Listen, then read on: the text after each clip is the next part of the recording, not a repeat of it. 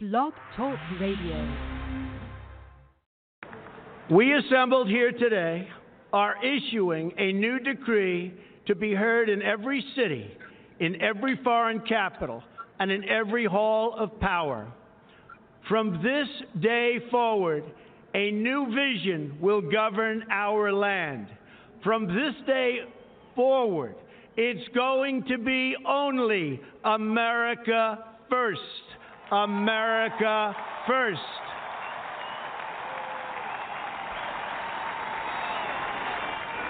Every decision on trade, on taxes, on immigration, on foreign affairs will be made to benefit American workers and American families. We must protect our borders from the ravages of other countries making our products, stealing our companies, and destroying our jobs.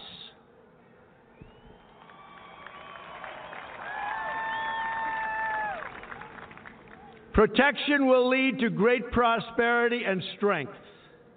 I will fight for you with every breath in my body, and I will never, ever let you down.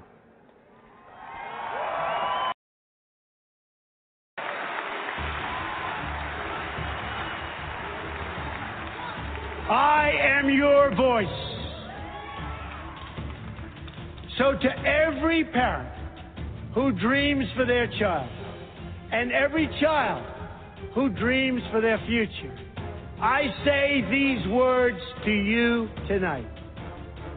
I am with you, I will fight for you, and I will win for you.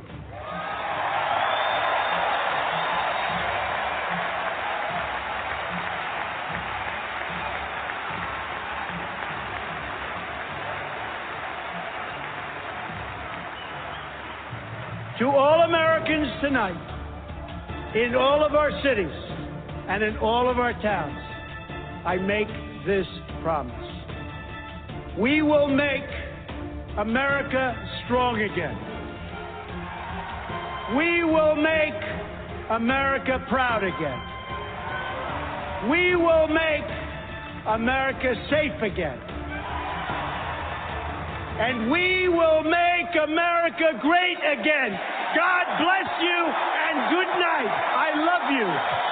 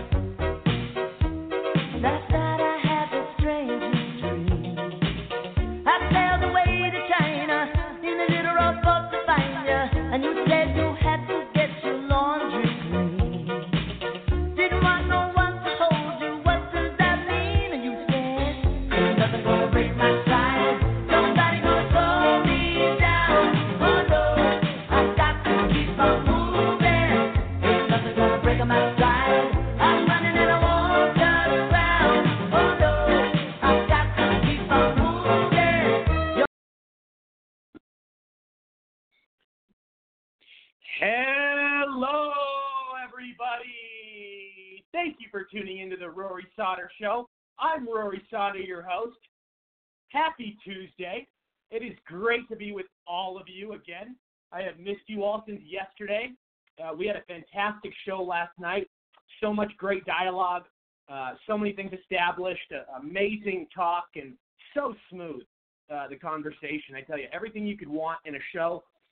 Uh, like I do every episode, I want to thank all my audience, my co-hosts, guests, and sponsors. Uh, you are all incredible. Uh, the show is now listened to in 24 different countries and on nearly 70 online platforms. And everybody, if you miss any past clips, past episodes, or need 24/7 breaking news coverage, please visit our media site, the next NEX Gen G-E-N USA.com. And remember, like I said yesterday, uh, we are fixing the episode section on the media site. So I think we're missing like I don't I, we're missing a few. So there's a few that aren't on the media site of the episode. So, but like I said, it, I mean, it, we're on 70 different platforms, so you can find the show anywhere. So I just want I do I, I wanted to make sure to address that yesterday, like I did. Uh, that because I keep getting people asking me why can't they watch the latest shows on the website Next Gen USA, and I said, like I said, we're just we're fixing some something with the server. So um, I'm glad that's going to be all taken care of though this week. And then, as I said uh, yesterday as well, uh, big stuff with this new network. Uh, we're raising over a million dollars. Uh, many, many notable people will be doing their own shows. America's Toughest Sheriff Joe Arpaio will be the face of the media site, along with uh, the great Robert Spencer. And as you guys know, both of those people have millions of, of fans and followers. Um, and it's it's so it's so fun. You know, it's uh, there's so much to it, and I, I will I will keep getting into details this week, uh, more and more on the show. And, and as the weeks go on, I'll get into more and more detail. And like I said, I, I was expecting us to to be you know to be ready in like the next few weeks, but we're we're about a month month and a half out at this point. I mean, we have a little bit more work to get, to do. I apologize for the any inconvenience, but uh, we want to make this thing to be the most powerful uh, it can be and to live to its highest potential and highest extent. Uh, that that definitely is the priority. But it's going to be so fun, 24/7. Uh, when we're sleeping here in the U.S., you'll be having all the other show hosts doing their their shows from overseas, whether they're in Europe, India, Germany, Ireland. I mean, that all these places. Uh, you know, uh, China. Uh, it goes on and on, everybody. And uh, I, I, you know, the way it's the way it's laid out and the way it's designed, it, it's it's unbelievable. I mean, it's so unique, so creative. Uh, very very happy to be involved. Um, so, guys, we have a huge show tonight. A lot to get into. Obviously, Trump had a huge rally. Um, we are going to get into that. Uh, the the the first rally of his 2020 uh, reelection campaign. Uh, very very exciting stuff. Uh, I do want to welcome to the show uh, conservative talk show host, 2024 presidential candidate, activist, and best-selling author, the great Daryl Kane. Hey, my brother. It's good to hear your voice. I'm excited for another lovely show tonight, and uh, I'm hoping DeKuyper is back. It was it was tough. We we somehow he managed to pull off a good show without him, but yeah, Kevin's here. All right, good, good. Rock on, brother. God bless you, and, and God bless your entire audience. Thank you, my friend. Um, let's also welcome to the show uh, doctor, award winning speaker, veteran, professor, technology expert, best selling author, and currently the commissioner of Parks and Recreation for Maricopa County, Dr. Bob Branch. Oh, something happened with the connection just now to, Dr. Branch. He should be uh, calling right back in. Give it a second. Uh, let's let's, int- it's introduce uh, let's introduce Kevin. Uh, currently the leader of Nationalists United and the founder of College Republicans United and Republicans United. Kevin DeKuyper. Kevin, how are you?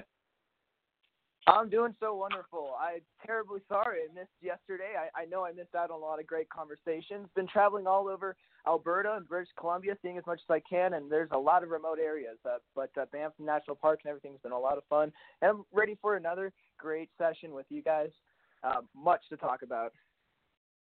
Absolutely. How was Seattle?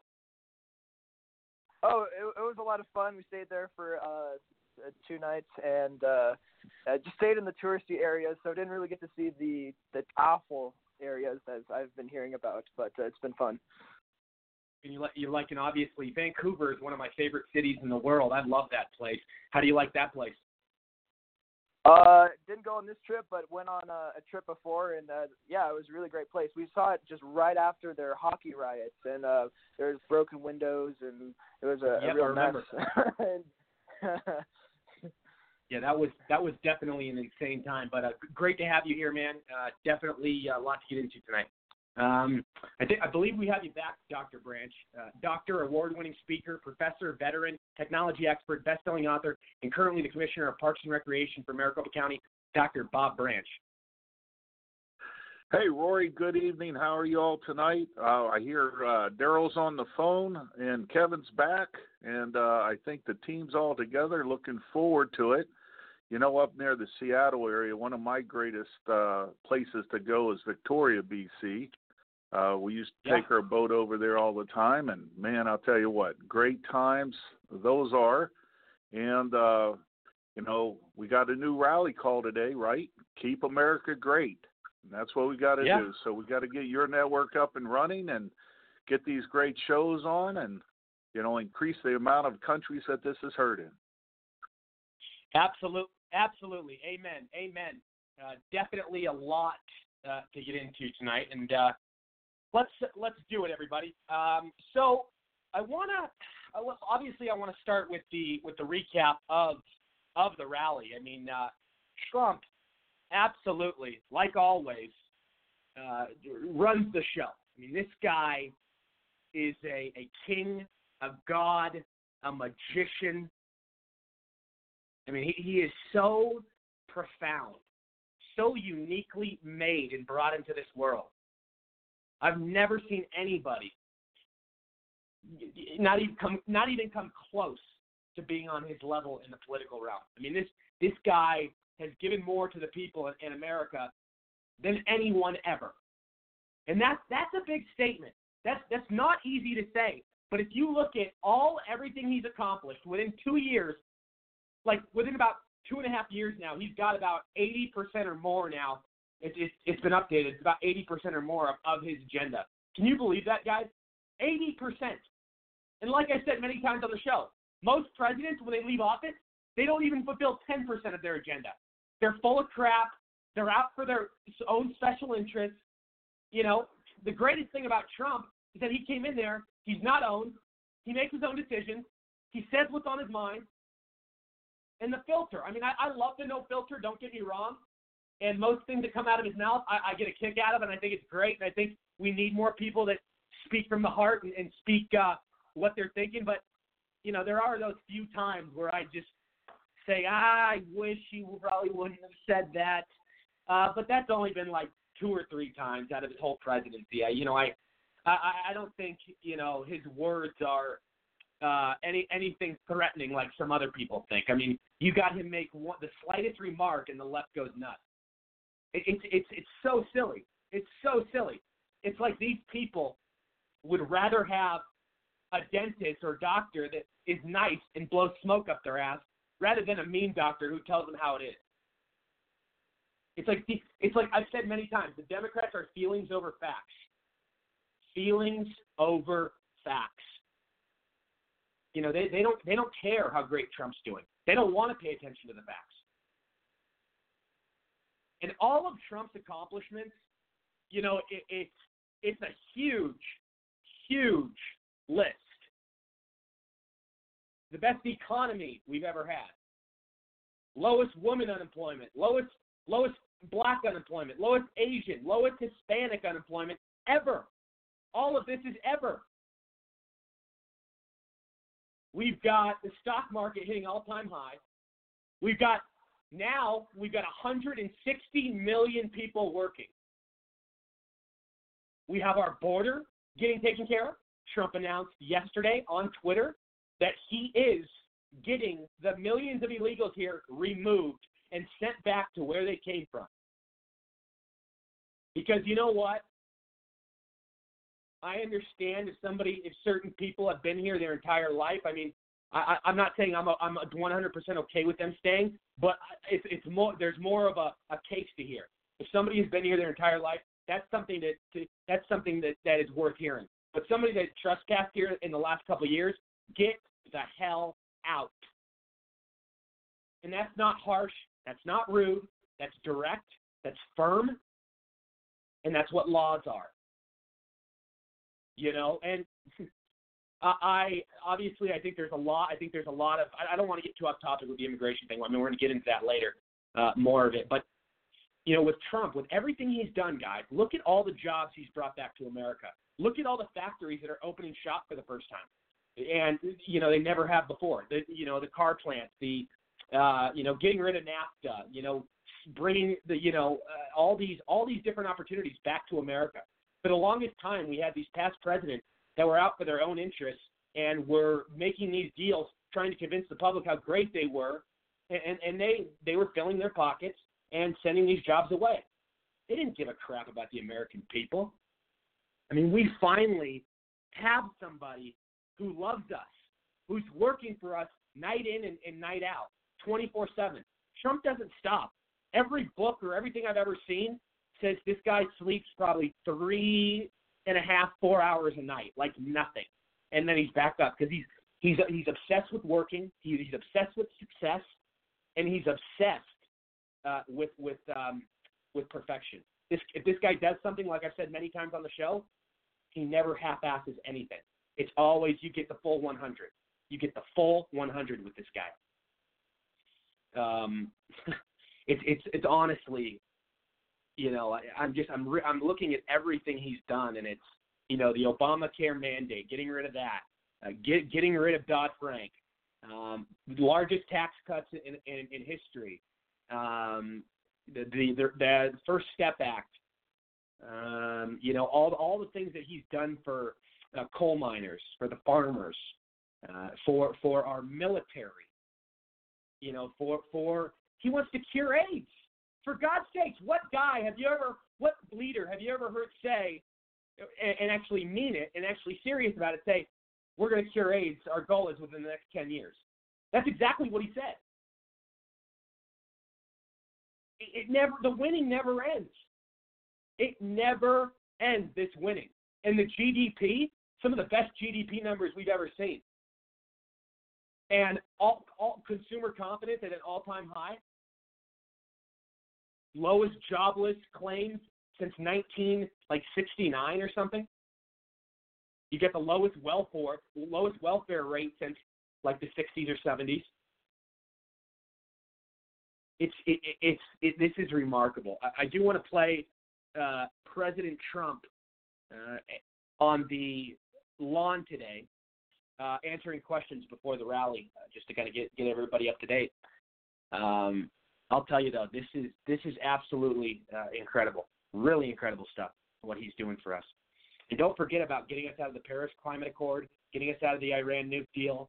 Uh, you know, making our other nations pay their fair share, uh, getting us some of the best trade deals known to mankind, some of the things that we could have never imagined. ANWR, don't forget about ANWR uh, it's it's it's this is remarkable, truly is. Uh, let's play this though, one four.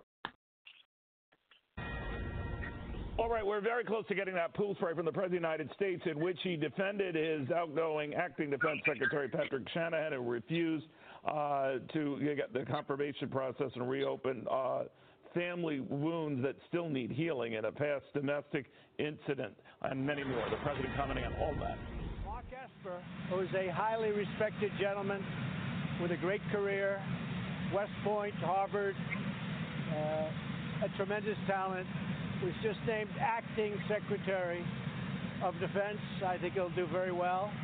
He was Secretary of the Army. I got to know him very well, and he's a, uh, an outstanding guy. Uh, Pat Shanahan, who is a wonderful person, uh, is, as you know, going to take some time off for fa- family matters. And I want to thank him for his service. He's a terrific person, and uh, it's a difficult time for Pat, but he's going to take a little time off for family service and and for uh, for working working things out. And I think you know about it. You know very well about it. But Mark Esper is going to be outstanding, and we look forward to working with him for a long period of time to come. Excuse me? No, I didn't. I didn't ask him to withdraw, but he walked in this morning. He said it's going to be a rough time for him uh, because of obviously what happened. But I did not ask him to withdraw. He uh, presented me with a letter this morning. That was his. Uh, that was his decision. I had heard about it yesterday for the first time. I didn't know about it. I had heard about it yesterday, and it's it's uh, very unfortunate. Very unfortunate. No, we have a very good vetting process, and you take a look at our cabinet and our secretary is very good. But we have a, a great vetting process. But this is something that came up a little bit over the last short period of time. And uh, as you know, Pat was acting, and so acting gives you much greater flexibility, a lot easier to do things. So that's the way it is. Too bad. April. Mr. President, will you apologize to Central Park 5? They've been exonerated. There have been videos movies shown about the case, and you came out with a full-page ad saying that they should die. They're facing a death penalty. Do Why do you bring that question up now? It's an interesting time to bring it up. Uh, you have people on both sides of that. They admitted their guilt. If you look at Linda Fairstein and if you look at some of the prosecutors, uh, they think that the city should never have settled that case. So we'll leave it at that.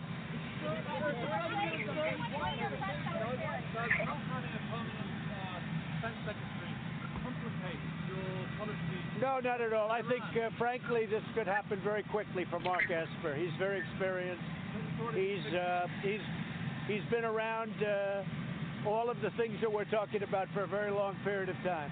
Why should Americans trust your administration uh, to tell the truth about what's going on with Iran? If we go to war, why should we believe you if you say why? Well, we have Iran. We've been talking to various people on lots of different sides, and we'll see what happens with Iran. We're very well set. We're very well configured. We have a lot of things going on with Iran.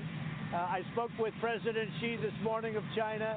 We'll be meeting at the G20, and I think that is working out pretty much as I anticipated it would.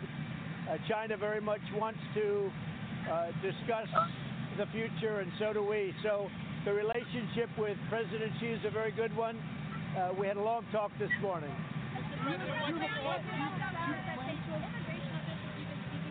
Say it.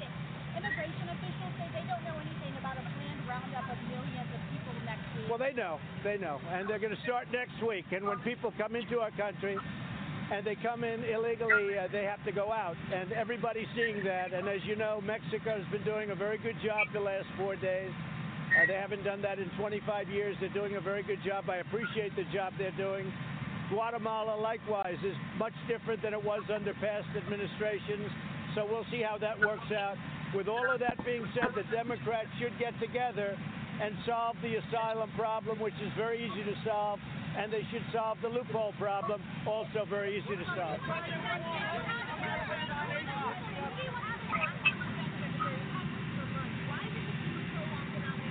Well, this came up. This just came up, and I did the uh, nomination. This just came up, and I think we did it very quickly. Uh, Pat Shanahan was acting, and uh, we put Mark Esper in. Mark is highly experienced. I think he's going to fit in very easily.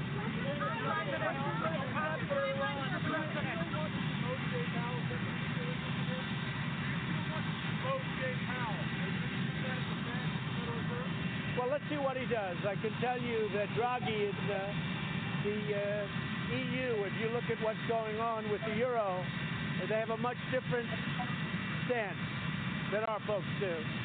Uh, as you know, he did something today that was very dramatic, and frankly, it uh, helped that part of the world. So we'll see what happens. They're going to be making an announcement pretty soon, so we'll see what happens. But I want to be given a level playing field, and so far I haven't been. Yeah, I, I would be allowed to speak to him very easily. I speak to him anyway. Say it. Most likely, that's what I'm thinking about doing. Most likely, pretty soon. We're looking at Iran. We have a lot of things going with Iran. We have. We're very prepared for Iran. We'll see what happens. But let me just say this: we are very prepared. Regardless of what goes, we are very, very repair, prepared. If you look at what's taken place, if you look at what they've done, if you look at, and I'm not just talking about over the last week, I'm talking about over a long period of years. They've been a nation of terror. Now we'll see what happens. We'll see what happens.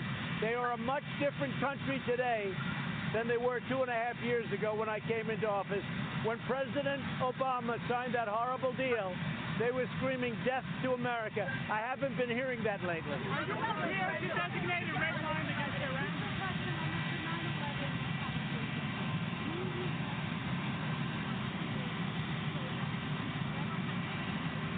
I have a meeting on that actually this afternoon before my speech. I'm going down, as you know, to a very big crowd down in Florida, Orlando. And before that, I'm having a meeting. So we'll uh, we'll be letting you know.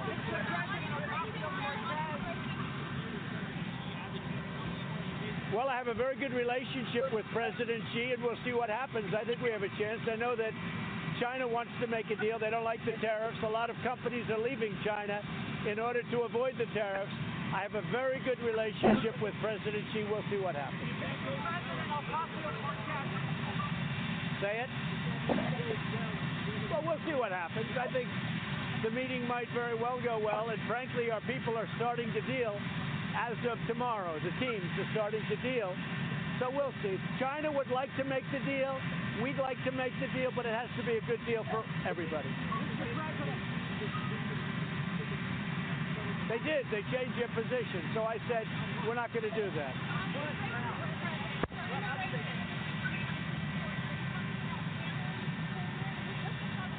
You're going to find out. You're going to find out. Thank you very much.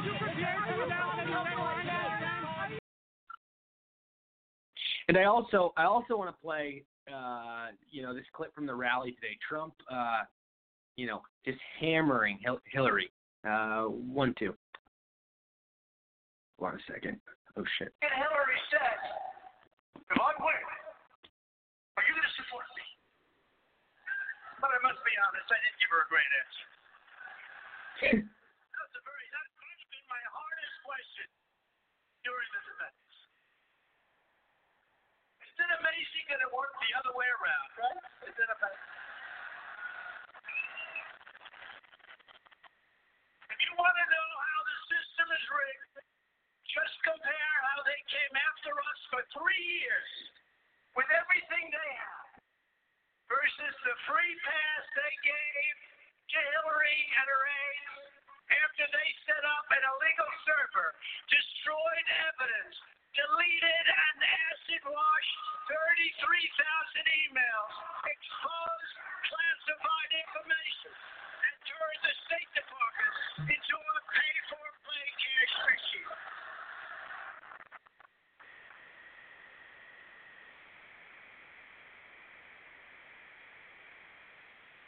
Lock her up.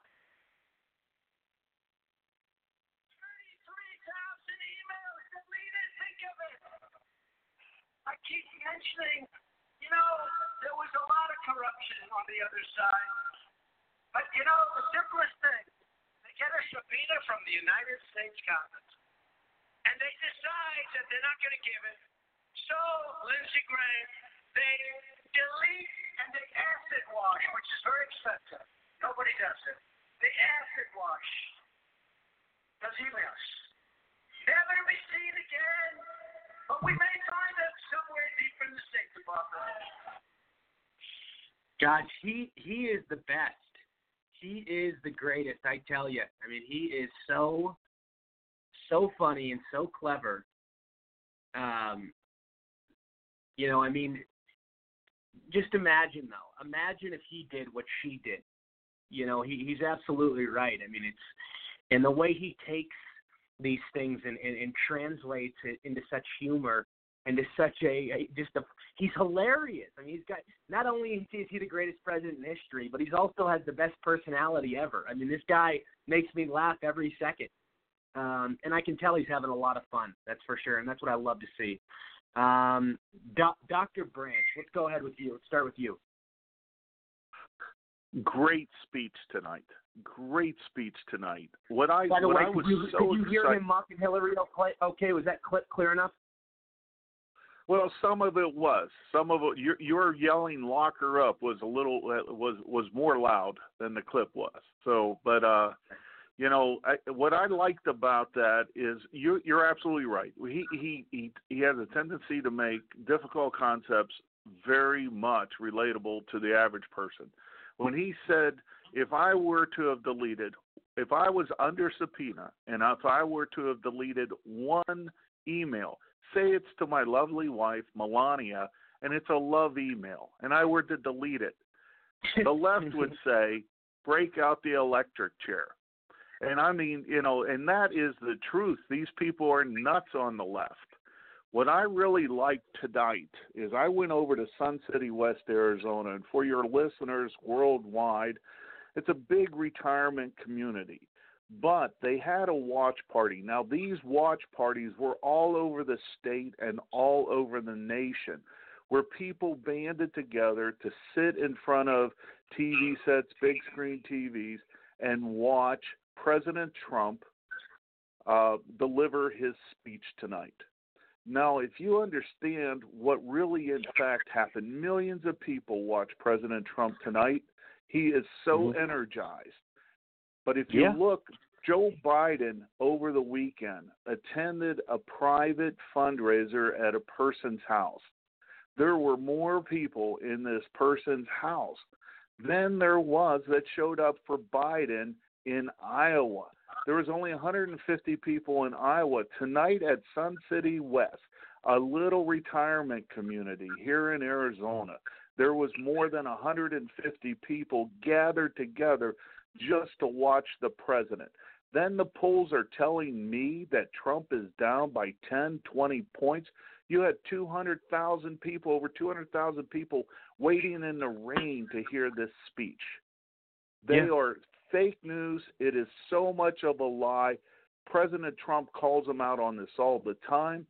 You know, and, and, and I'm glad that, you know, every night or every you know, every show that you put on, you, you allow, you know, the president's accomplishment so that people know there is an official site called promiseskept.com that yep. lists all of his accomplishment broken down by category.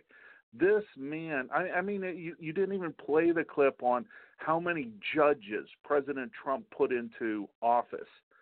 Um, you know he put in more judges into office within his first two years than anybody except george washington george washington yep that's right anybody everybody except george washington that's how great this president is you want to get rid of the Ninth Circuit Court? It's really simple. We're two people away. Put Trump exactly. in for another four years, and you have a conservative Ninth Circuit Court. This man yep. is amazing. We need to keep him in. We need to do this rally call. The new rally call is "Keep America Great," and that's what I'm I'm, I'm striving for, and this is something that I'm going to fight for until we get this guy elected. God bless President Trump. Absolutely. Amen, Dr. Branch. Uh, let's go to Mike Peters in New York. Mike Peters, go ahead. I agree with the doctor about everything, and I'll tell you what, it's underscored. For, it means a lot to us over here. We're going, we're dealing with it right now in Putnam County in New York. We had Judge Jim Reitz, 57 years old, conservative judge, pro Second Amendment. What a great man this guy was, and he died last week uh, on the bench. He had a heart attack. They tried reviving him. He died, but he was he was standing up against a lot of it, um, and he'd already been elected, put back in office again. Um, the people loved him and everything, but Albany, the state took a look at that and they said, "Wait a minute, we can't have this this judge going by the Constitution down here in this county. What what's going on with this? So, you know what? We've decided that you're overburdened and uh, we're assigning two other judges to you from Westchester County, and they're going to help you out uh, with your caseloads and uh, make sure things go smoothly. That's how it works.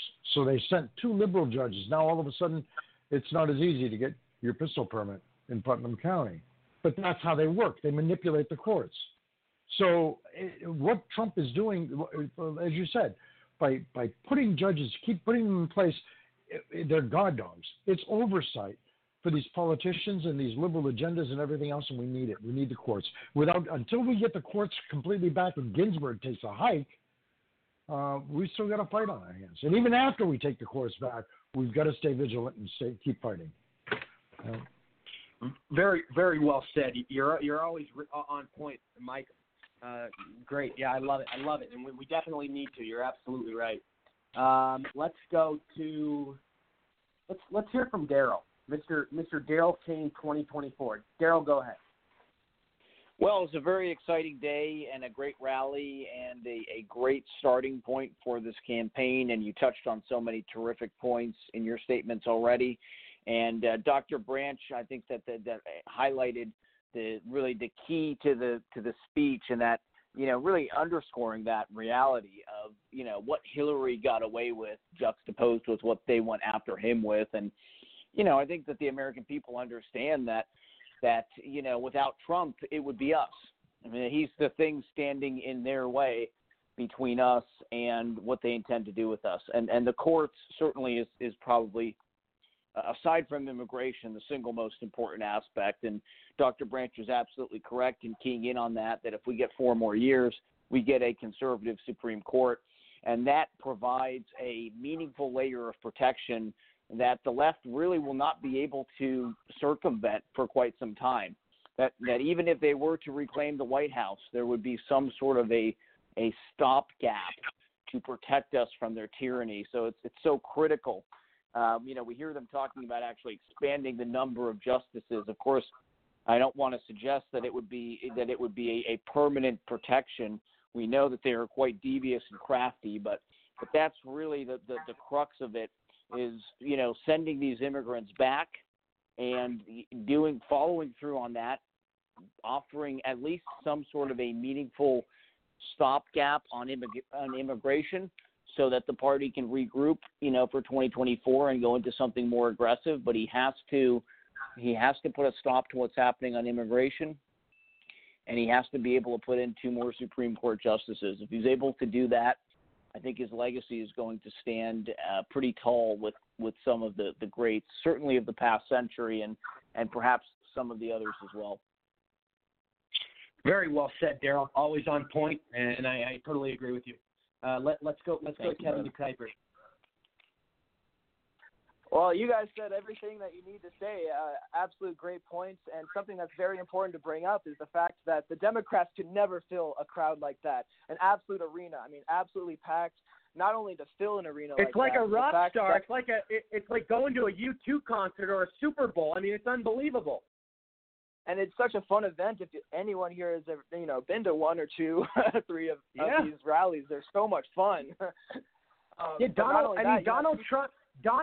Yeah, and face. Let's face this, Kevin. Donald Trump and my, Donald Trump is like Michael Jackson and the Beatles in terms of popularity.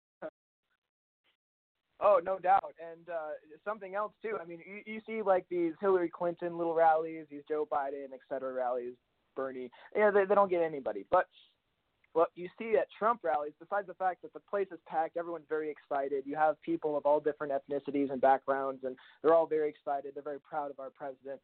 Um, but they're also camping out for what I consider a ridiculous amount of hours just to see him. I mean, actually camping out. I mean, it looked like a, a tent city in a, in a way, or a big barbecue campout. So you, these people are very excited. They want nothing more than to see our president uh, get reelected, and the stakes have never been higher. And so, some really important points to bring up uh, coming into this election is the fact that uh, you know Trump won very, I would say, very handedly the last election. But the, as the stakes get higher, you have the Democrats are being very sneaky and manipulative, and they're going to cheat as much as they can. I mean, we saw that um, some of the like margins of Trump's victory in the last election was you know, Michigan by 11,000 votes. You have like Wisconsin 23,000, Pennsylvania 44,000.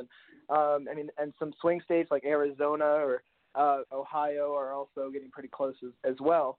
Um, I, I don't doubt that his base has got much greater, uh, of course, but you also have the Democrats that are being very sneaky. There is a very important uh, bill that passed the House last week uh, by the Democrats, and this is this is very important for everyone to know about. It's known as HR six. It's also known as the American Dream and Promise Act of 2019, and it is to provide permanent citizenship status to, to everyone that's been brought into the U.S. illegally as minors, what we know as these dreamers. And it also includes all these eligible third world, uh, which are predominantly Islamic uh, asylum seekers living in the U.S. under these various programs like the temporary protected status or deferred and forced departure program. and it's this is a real problem because it passed the House, now it's moving on to the Senate um, the 30th of this month, and uh, the problem is, is even though that we control the Senate, we have some turncoats on the Republican Party that uh, it doesn't look so good. I consider, right? I could be wrong, but um, so it's going to make it to president's desk. I have no doubt that he won't sign it. But I mean, there's all these different uh, sneaky little trying to get full citizenship for these illegals that do not like our president whatsoever. They want to live in the welfare state of America that Trump's trying to prevent.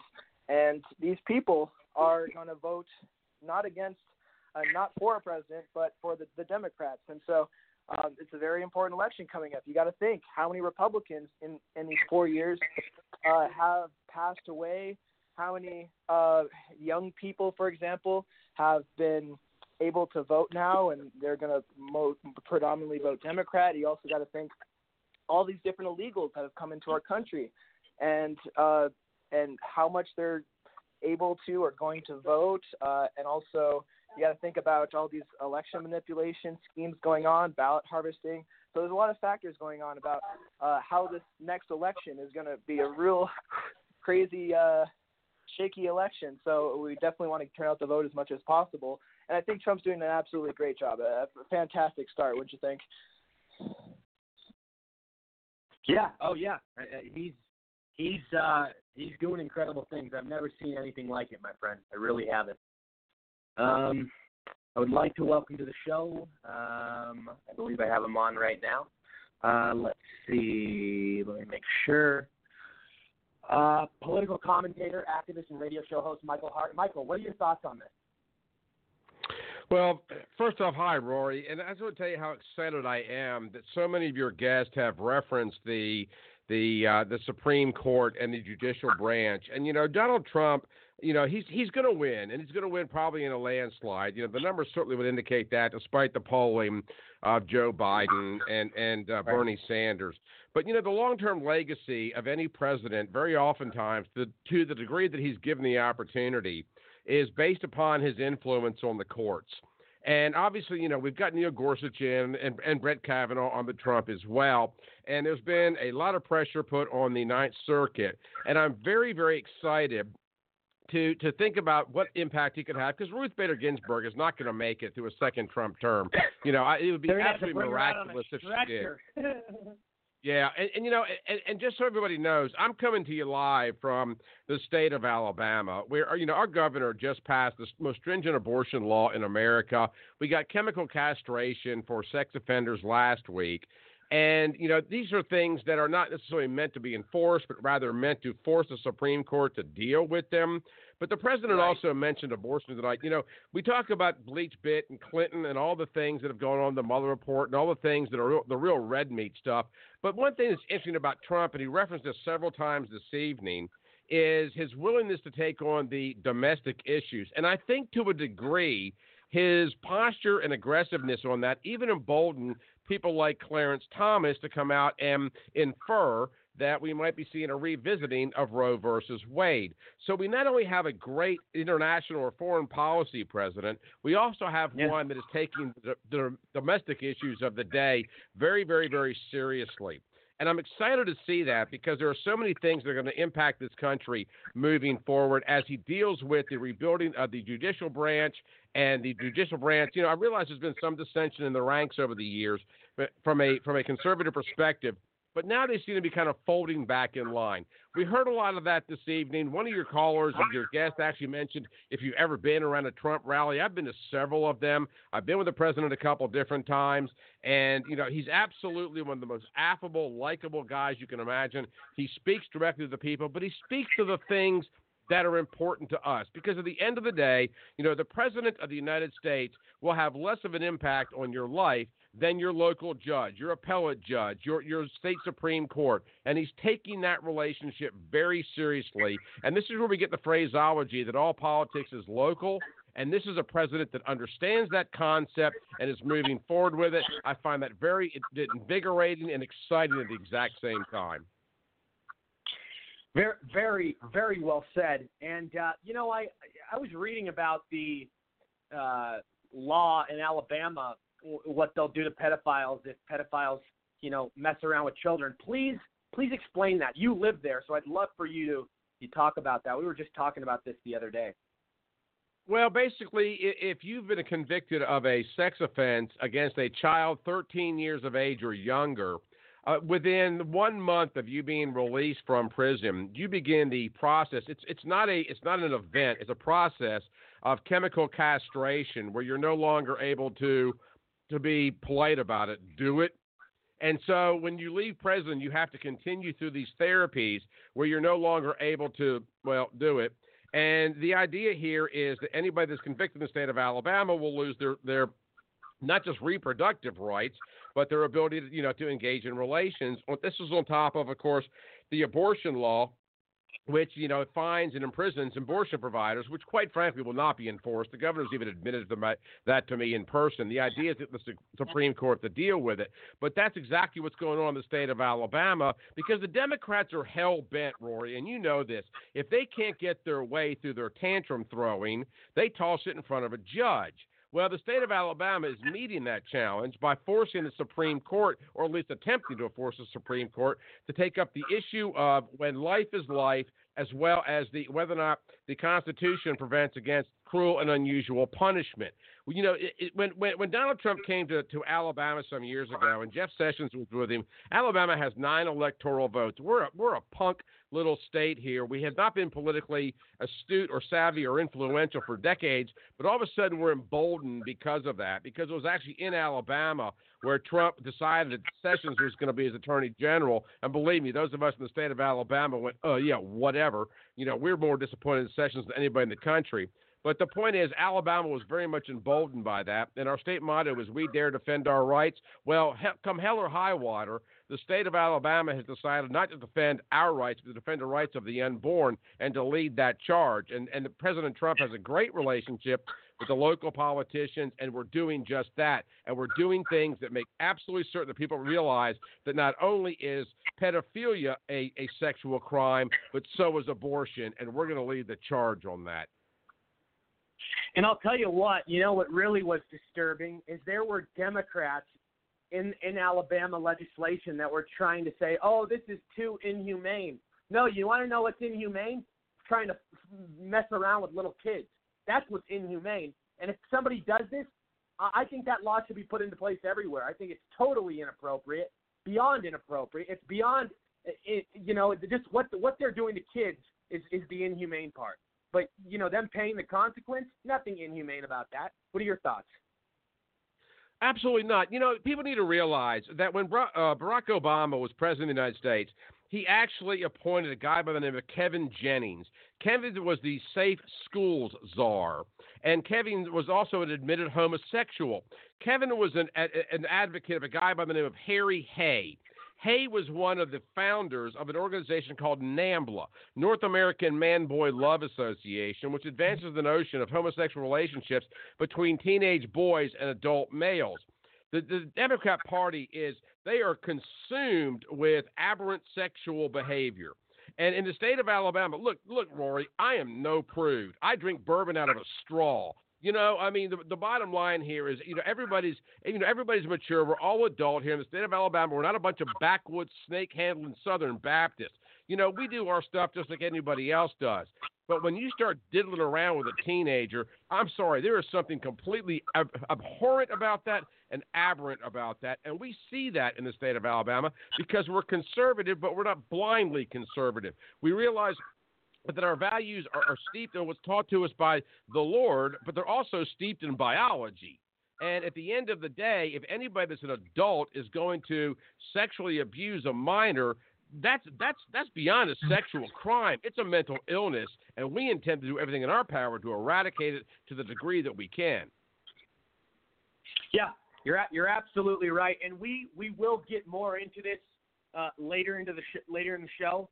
Uh, I do want to welcome um, right now uh, to the show.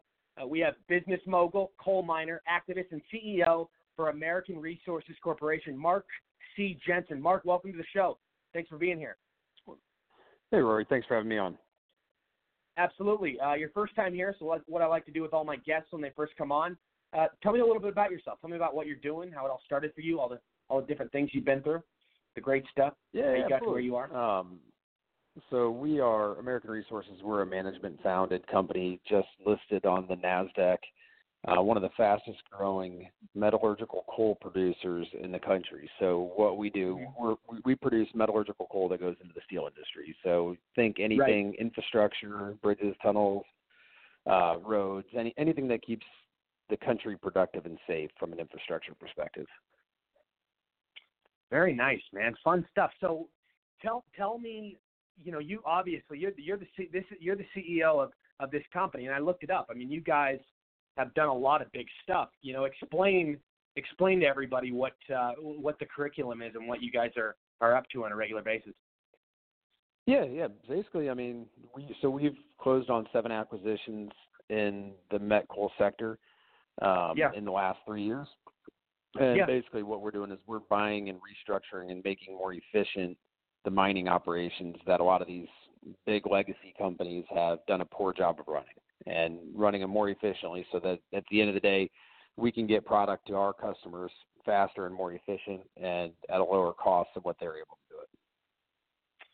Nice, nice. So, so coal mining. I mean, is this something that ran in your family? I mean, was this something that uh, you grew up and, and kind of took after, or, or how? What made you uh, get involved? Yeah, no, we uh so I mean I come from a small family business background, huge family. Uh nothing to do with coal Yeah. mining. I'm from upstate Indiana originally. And uh Okay. got into the mining industry just because I mean I believed I traveled all throughout the world and believe in the growth of infrastructure and think that even with the the negativity that people try to place a, as a broad brush against our industry that you can't replace coal. There's there's absolutely no replacement for metallurgical coal when it comes to steel making and there is no Yeah. replacement for steel when it comes to infrastructure. Now, now explain to the audience how well do you think our president has done with the with the coal industry? Pretty pretty damn well, right? Pretty good, pretty uh, fantastic compared to other past leaders, right? I mean, uh, there's a lot of, especially Obama. I mean, he wanted to eliminate that industry. Yeah, yeah. I mean, when I mean, President Trump's done a great job from a perception perspective of of helping support and and provide truth to the American people of what the coal industry does for our society. I mean, that's one thing that Obama wanted to uh, attack the industry and and throw rhetoric out there that were really built on fallacies. And and Trump's done a good job of of communicating the real truth and and what we bring to the country and and what we bring to the people. Yeah, yeah, a- absolutely, and and I love that. And you know, I what what are your thoughts? Because I, I I saw the, uh, you know, you've commented many times on the on the ridiculous and absurdity of the Green New Deal. Uh, ex- expl- you know, explain to the audience. Just, I mean, you know this better than anybody. This isn't it. You know, this is something that uh, you know you're in coal mining. You know, you know all about the BS that AOC is trying to spew.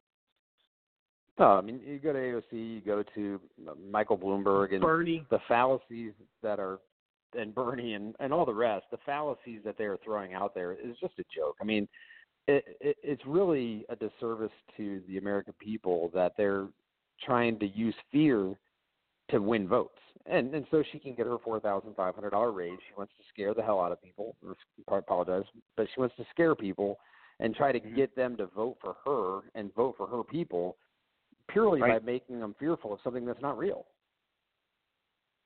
Oh, it's very it's very true, and, and you know, just the absurdity of you know, and, and you know, the, all their all their myths, all their crap that they they put out there to the sheep, their voters, and about global warming and all this crap about you know the, the falsehoods of, of, of coal mining and you know, I- you know, let's face it. I mean, the, the coal mining industry gives so many people so many opportunity and jobs, and it's not detrimental or fatal in the sense or in the way that the Democrats try to try to you know put it out there. Well, and, and take it uh, one step further. I mean, so we've, I mean, obviously, I'm very proud of the 237 jobs we've created in the last year and a half, two years, and the six, seven hundred jobs we're going to be creating in the next two years at my company alone.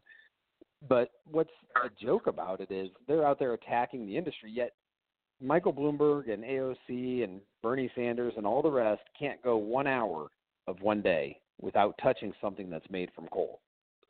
And yet, at this, they're trying to say that we need to get rid of it. Michael Bloomberg, his buildings are all made of coal. His computer chips were made of coal. um, the the ridiculousness of what they spew it and the hypocrisy behind it is just such a joke. I mean, it's it's not it's not based on any factual information. It's just purely trying to scare people.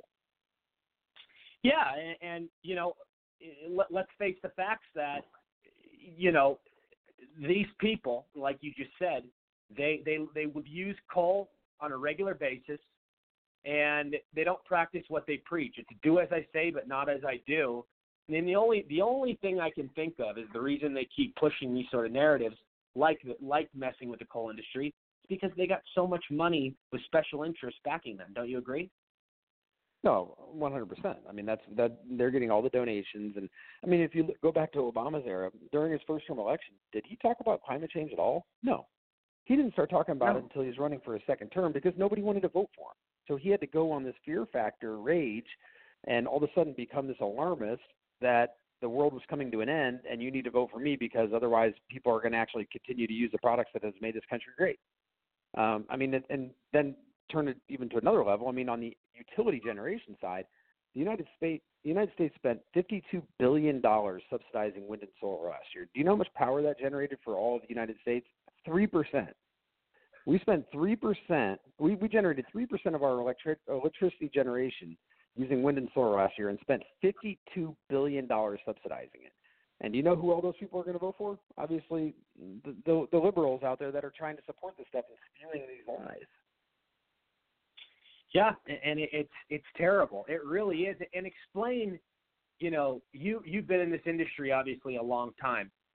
You know, explain how the industry the industry is now and how well it's doing mm-hmm. compared to previous years. I mean, are are we looking at probably some of the best times for coal at this point? Yeah, I mean we are. I mean, one, we're looking at an environment. I mean, these, these coal miners are some of the hardest working people you'll ever meet. I mean, they love their jobs. They want to do nothing else. This is generational, and they get paid great money. I mean, they they get paid very good pay for what they do. Yet at the same point, what I take pride in is is the safety side of it. I mean, we we have an extremely strong safety record because we are using new technologies, we're using new pr- principles, new policies, and and new equipment that enables our men to stay safe. So, I mean, people try to scare and say that it's a really unsafe industry. No, it's safe because the, the quality of the people operating in it do a good job, and they know they know the risks and they stay away from the the problem problem areas. I mean, but everybody wants to all the the Democrats want to go out there and attack it and, and attack the safety side of it when not only are these much safer jobs than they were 30, 40 years ago, but it's also we're also creating the products that keep America safe. I mean, I have a three-year-old boy. I'm going to put him in a car seat that's made from American steel. Why? Because it's the highest quality steel in the world because it's using American coal, which is the highest quality coal in the world. And yet we're going to try to take that away. Everything that keeps this society safe, it's ludicrous. You're you're absolutely right. Very well said. And, and are you seeing a lot more since Trump's been in office that you know we're using a lot more U.S. coal and rather than importing importing and you know getting it from other other other countries? Yeah, I mean we are. I mean, just it's the the fact that I mean the tariffs, the trade, the trade deals that he's renegotiating. I mean, he believes in American exceptionalism, and he is supporting that. I mean, he's protecting our IP, but he's also protecting the jobs in this country. And and from our perspective, the fact that we are importing so much Chinese-made steel, which is just a low-quality product, now we're using more U.S. U.S. steel. I mean, you have U.S. Steel, the company itself, is investing 1.4 billion dollars to rebuild one of their facilities to create a, a huge number of high-paying jobs and buy more American-made American-made steel or produce more American-made steel made from American-made coal. We can have faith Right, in that right. steel that it's when you're driving through those bridges, they're going to support you. I uh, I know I know you have to go here in about a minute or so, but I do want to uh, ask you before you go, and I uh, I, I want to ask uh, what what are the latest projects you're going to be working on, and I de- will definitely get you back because I know probably my panel has questions for you, and I wish we could keep you longer, but I know you got to go to another interview here in like the next minute or so. So, uh, what what are like the latest projects you're working on? Yeah, absolutely. Um, we have uh, so we have five mines producing today. We have seven new mines in, in development as we speak, which will it'll increase our labor force by almost 400 more jobs. Um, we're super excited about rolling those out here in the next year. Um, we're looking at a couple other acquisitions. I mean, we're we're just taking the opportunity to continue to expand our business, given the demand for our product, not only domestically but worldwide. I mean, we produce coal that goes over to Turkey, India, um, Croatia because they need the quality of coal that we produce in this country. I mean, we're and and at the end of the day, the beautiful thing about it is we're using it's American citizens that are producing this coal, creating the jobs for them, and at the end of the day, then also creating all those ancillary jobs that are around it. I mean, we're super proud of it, super excited about it. I love it, man. I love it. And uh, please, please tell everybody where they can connect with you. Yeah, absolutely. Uh, on our website, uh, AmericanResourcesCorp.com, and on there we have an uh, investor relations contact page on there. Uh, definitely can reach out to us through there. Obviously on social media, um, which you can get the links directly off our website. Uh, love to interact with anybody that has any questions about what we're doing, and and also the industry itself. I mean, and the and the uses of coal that that from all the different products that are produced from our coal that we generate here in the United States. Sounds good, my friend, and uh, we really appreciate having you on, and uh, we will definitely have you back sometime soon so we can have you talk to the whole panel. Thank, I, I appreciate it, and I look forward to getting back on here and speaking with you again. Thanks for the time. All right, all righty. Thank you, thank you. Uh, we'll talk to you soon. Thanks, Mark. Have a good night. Sounds good. Thank you. You too. Bye. Bye. We'll we'll be we'll be right back, everybody. Stay with us. TGI Fridays famous sizzling entrees that you know and love, like chicken, shrimp, and cheese, just got even hotter. With new delicious tastes like whiskey flat iron steak and the tastiest sizzling street noodles. Hurry in. Now starting at only $10. We bring the sizzle like no other. New sizzling entrees starting at $10. TGI Fridays, the home of endless apps. Endless apps every night, 9 p.m. to close.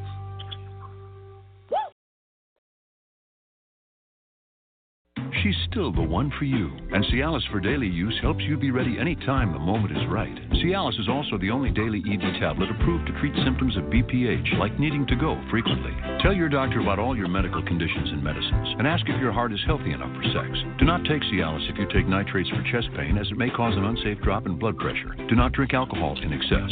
Side effects may include headache, upset stomach, delayed backache, or muscle ache. To avoid long term injury, get medical help right away for an erection lasting more than four hours. If you have any sudden decrease or loss in hearing or vision, or any allergic reactions like rash, hives, swelling of the lips, tongue, or throat, or difficulty breathing or swallowing, stop taking Cialis and get medical help right away.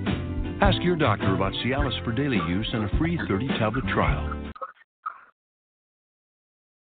Packaging.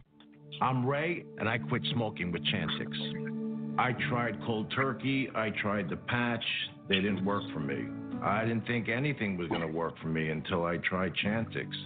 Chantix, along with support, helps you quit smoking. Chantix reduced my urge to smoke. I I needed that to quit. When you try to quit smoking, with or without Chantix, you may have nicotine withdrawal symptoms. Some people had changes in behavior or thinking, aggression, hostility, agitation, depressed mood, or suicidal thoughts or actions with Chantix. Serious side effects may include seizures, new or worse heart or blood vessel problems, sleepwalking, or allergic and skin reactions, which can be life threatening. Stop Chantix and get help right away if you have any of these. Tell your healthcare provider if you've had depression or other mental health problems. Decrease alcohol use while taking Chantix. Use caution when driving or operating machinery. The most common side effect is nausea. I can't tell you how good it feels to have smoking behind me. Talk to your doctor about Chantix. And we are back. The Rory Sauter Show, coast to coast, worldwide. Listened to now in 24 different countries on nearly 70 online platforms.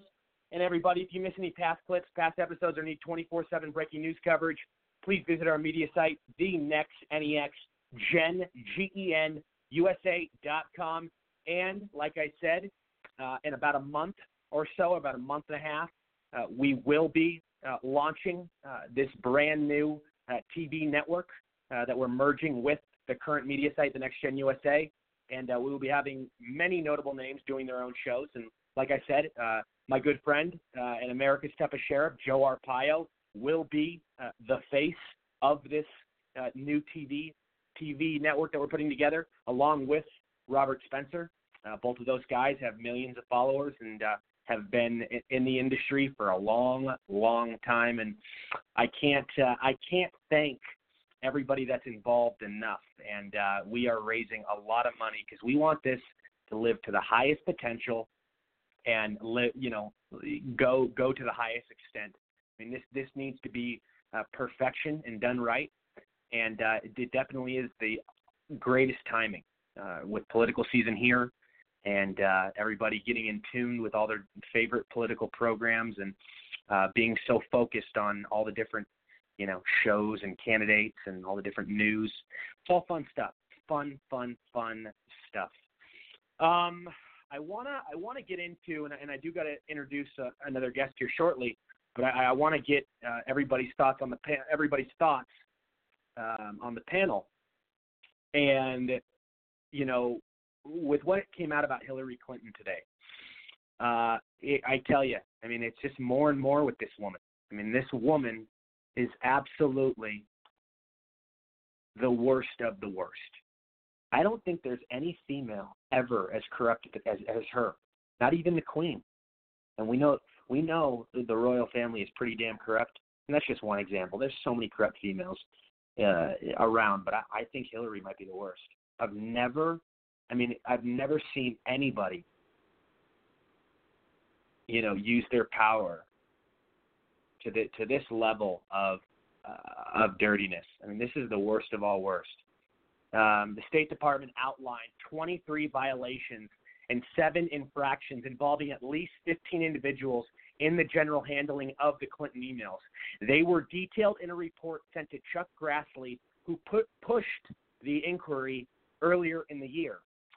Uh, quote unquote, to this point, the department has assessed culpability to 15 individuals, some of whom were culpable in multiple security incidences. The State Department's Assistant Secretary in the Bureau of Legislative Affairs, Mary Elizabeth Taylor, wrote in a letter to Grassley. Uh, DS has issued 23 violations and seven infractions. Uh, Taylor added that the numbers cited will likely change as the review continues. In every instance in which the department found an individual to be culpable of a valid security violation or three or more infractions, the department forwarded the outcome to the Bureau of Diplomatic Security's Office of Personal Security and Suitability to be placed in the individual's office security file. All valid security incidences are reviewed by DS and taken into account every time an individual's eligibility for access to classified information is considered. I'm just re- I'm just going through this, guys, so everybody's aware. The department did not release the name of the violators, but noted that the disciplinary disciplinary action is outstanding.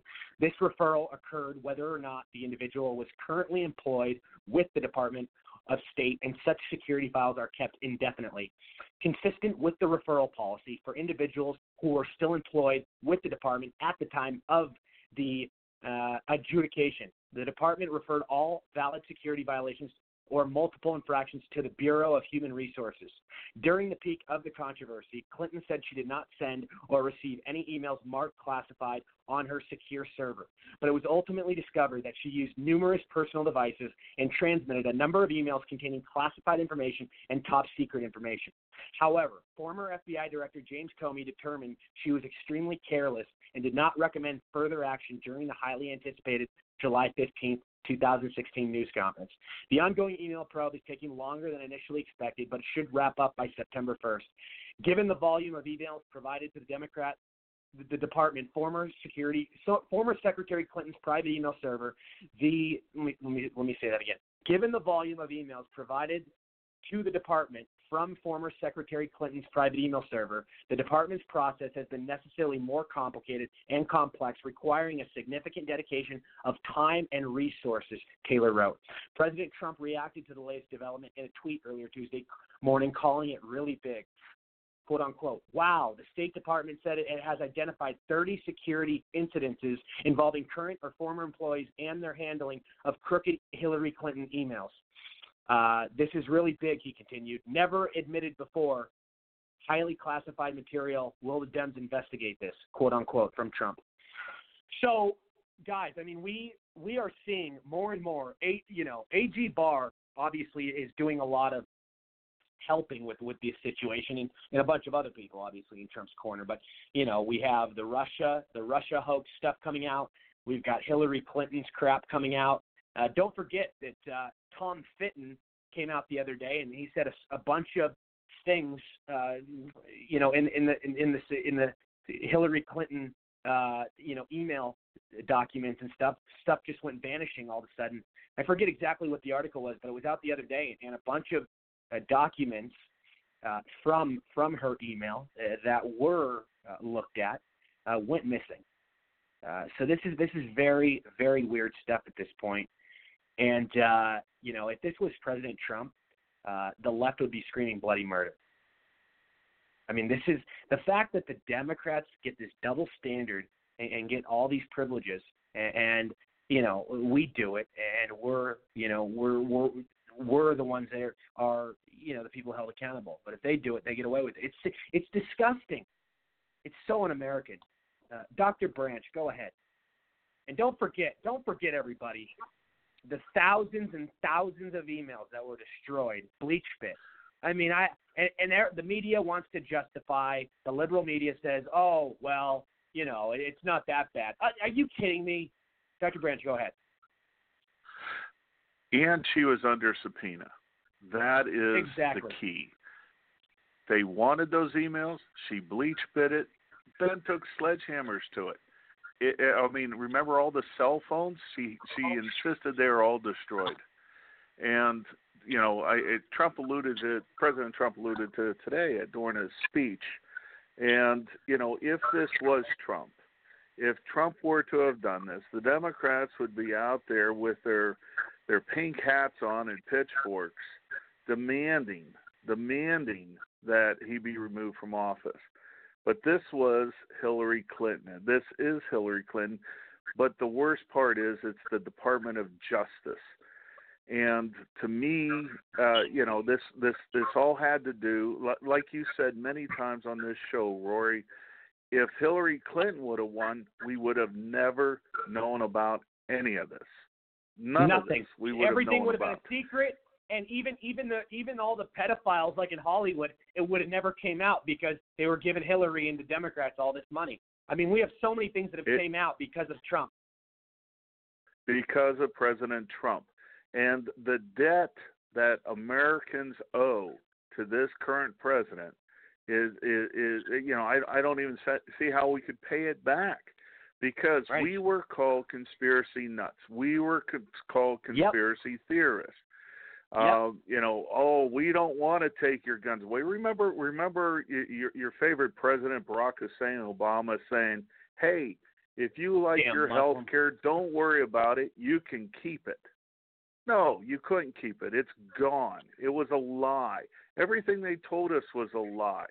But like you said at the beginning of your show, there's many people out there that would rather be lied to but feel good about being lied to than be told the truth.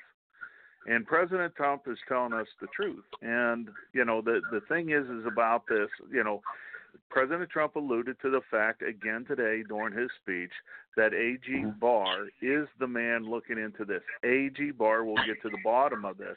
And just having this announcement today uh, shows that we are making progress. And, Yeah. you know, chance of lock her up happened today as well. And, you know, President Trump allowed it. He just turned, walked around, and let people yell, lock her up because that's what has to happen. People need to be held accountable. Uh, you know, and you know, to me, I hope that it happens soon. Uh, but I understand this is a political season. The campaign just kicked off, so you know maybe we're l- waiting till later on this year. I don't know, but I- I'd like to see it happen quickly. Absolutely, very very well said, and you're, you're absolutely right. And you know, I I just have I've never I've never seen anything like it. I've never seen anything like it. And I will say this: uh, AG Barr, you know, is in the is in the talks. I think of perhaps one of the greatest attorney generals of all time. Don't you agree? I mean, everything that you know he's putting forth and, and what he's doing, I've never I haven't seen any attorney general work this hard for the American people and get to the truth.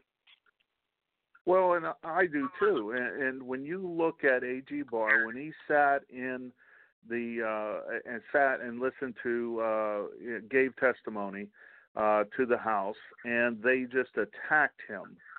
He just sat there calmly, knowing that he had the law on his side, and he knows that he has the hammer that's going to come down on top of them. Uh, you know, as your guest was saying from Alabama, and, and by the way, you know, I have a, a place down there and you follow Alabama, and I love Alabama. But Jeff Sessions was not the guy we needed. And when he Right. recused himself, that was a that was a betrayal.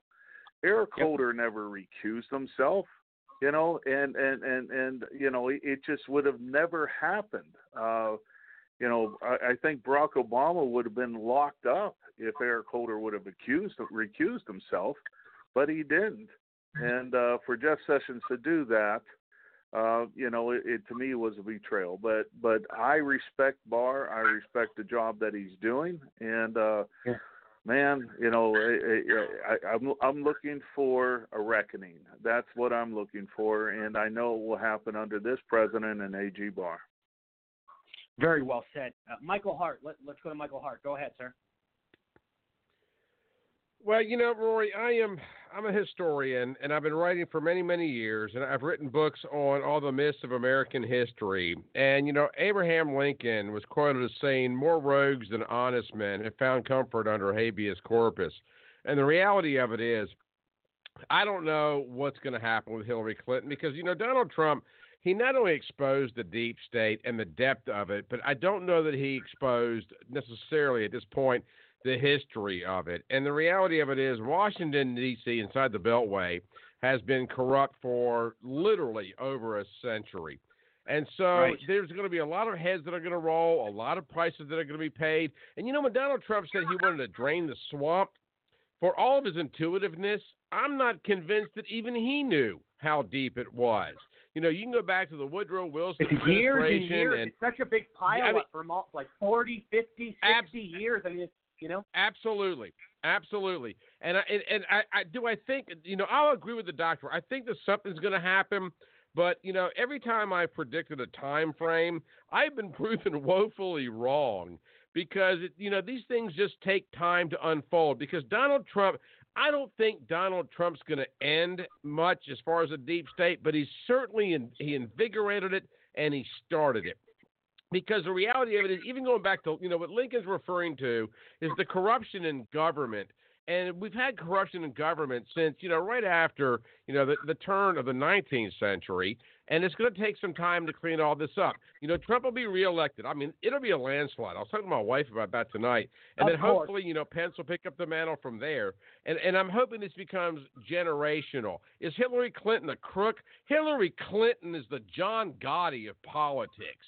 My God, I mean, she's one of the most corrupt females we've ever seen, or corrupt politicians we've ever seen in this nation's history.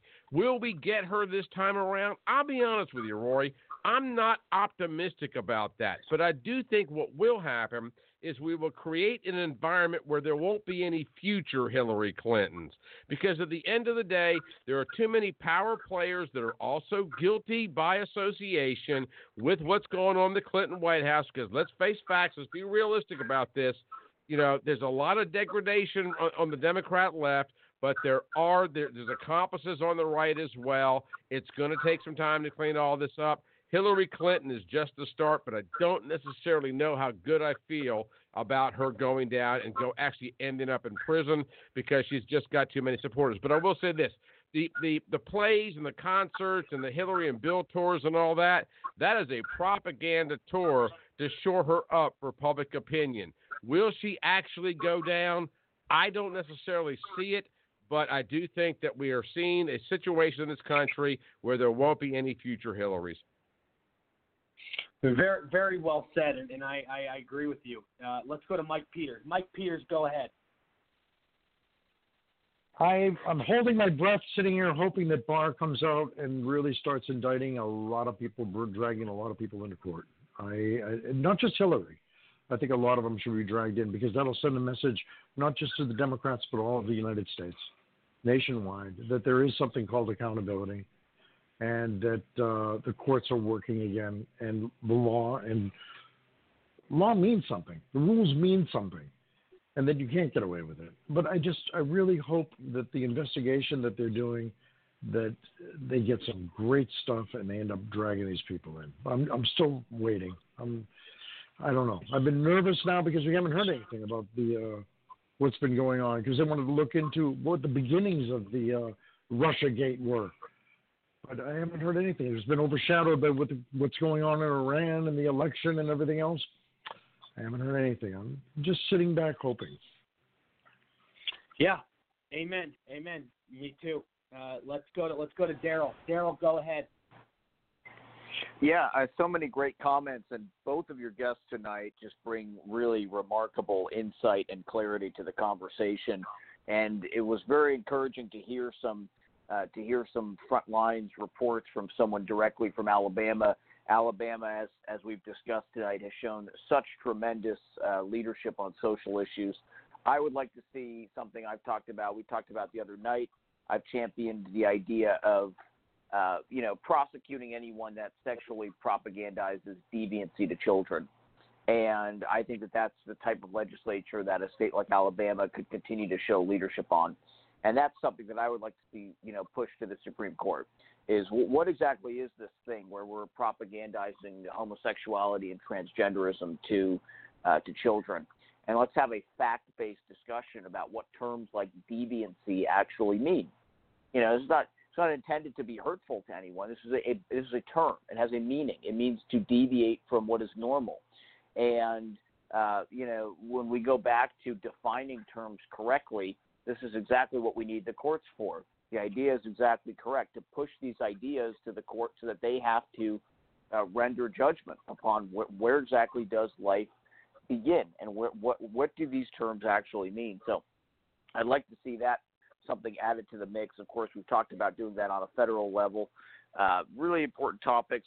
Yeah, Hillary Clinton. This is we we continue to talk night in and night out about the witch hunt of Donald Trump, and and then you know going the the irony about that, of course, is the actual legitimate crimes that Hillary Clinton committed and still has not faced penalties for, even under a a Republican administration. And this is where you know, this is where it gets so remarkable to where even when we control the government, I mean, for the first two years, we controlled it, you know, unilaterally. It still felt like we're the opposition party. I mean, how is that possible? How is it possible that we won the election, their candidate committed actual crimes, ours didn't, and we've spent the last two years investigating us? How is that? How is it? I mean, and I, and I don't think that that's because you know Trump is weak or a wimp or anything like that. I think Trump is fighting the good fight, and I think that that's a testament to the to the true power of the deep state, the the true muscle that they exert over the entire political process. It's it's remarkable, and I think that with Barr, he finally has somebody that is willing to uh, to really fight back in a meaningful way. And I'm hopeful now that over the next two years, that momentum sort of shifts and the drip, drip, drip stops being about the Russia and the collusion, and the drip, drip, drip goes back to where it belongs, which is to the corruption of the Democrats. And you know, this becomes something that becomes very politically opportunistic. Kevin earlier, I think you might have seen the same uh, Ramsey Paul tweet that I that I saw earlier today. The, the figures that he cites is absolutely correct. I mean, we get very excited about the Trump coalition and and certainly, but but again, the reality that the Democrats look at is they're looking they're they're crunching the numbers, and you know they're looking at Pennsylvania, and in 2020 there are less aging uh, white farmers. Pennsylvania is a huge state. It's a huge state. Okay, I have a mountain house up in the Poconos. You can drive like nine hours to get to Pittsburgh. It's a huge state, and most of that state is farmland and just beautiful stuff. But you have these cities. You have your Philadelphias and you know these places, and you know the inner city populations and the inner city culture is dragging the country and with it all of Western civilization down the drain. So the yep. Democrats look to this and they say, you know, the issues don't really matter. It's a numbers game. There's more. There's there's there's so and so many more, uh, you know, children living under single parent households with five kids fathered by four different men in downtown Philadelphia, and there's so and so many less farmers living in you know Hamlin, Pennsylvania, and so I, I don't think that it is. Uh, I, I I actually I kind of want to hear more from the gentleman from Alabama because I, I could tell that he everything that he says is is uh, you know he's he's not firing off the cuff. You're speaking off of factual basis. So I, I actually kind of want to hear more about why you have such a uh, such a strong view. Uh, you sort of said passively that that Trump is certainly going to win, and it sounds like you almost project in a bigger way than he did in 2016. So I'm curious to see kind of how you're seeing those numbers play out and where you're seeing him expanding in those key states, those Rust Belt states and the swing states, obviously, which he, he more or less swept in 2016 in such a remarkable feat. Where are you seeing this, these pickups coming from? And you know, how does that shake out to giving you such tremendous optimism that that you spoke to for for 2020? And I don't mean to sound pessimistic. I'm optimistic as well, but it's it's tempered with, uh, you know, the, the very sober reality which Kevin very eloquently pointed to earlier in the evening. Uh, yeah, I'll let I'll let you answer, Michael Hart. I'll let you answer this, and then uh, I'll I'll move on to the next person. But go ahead.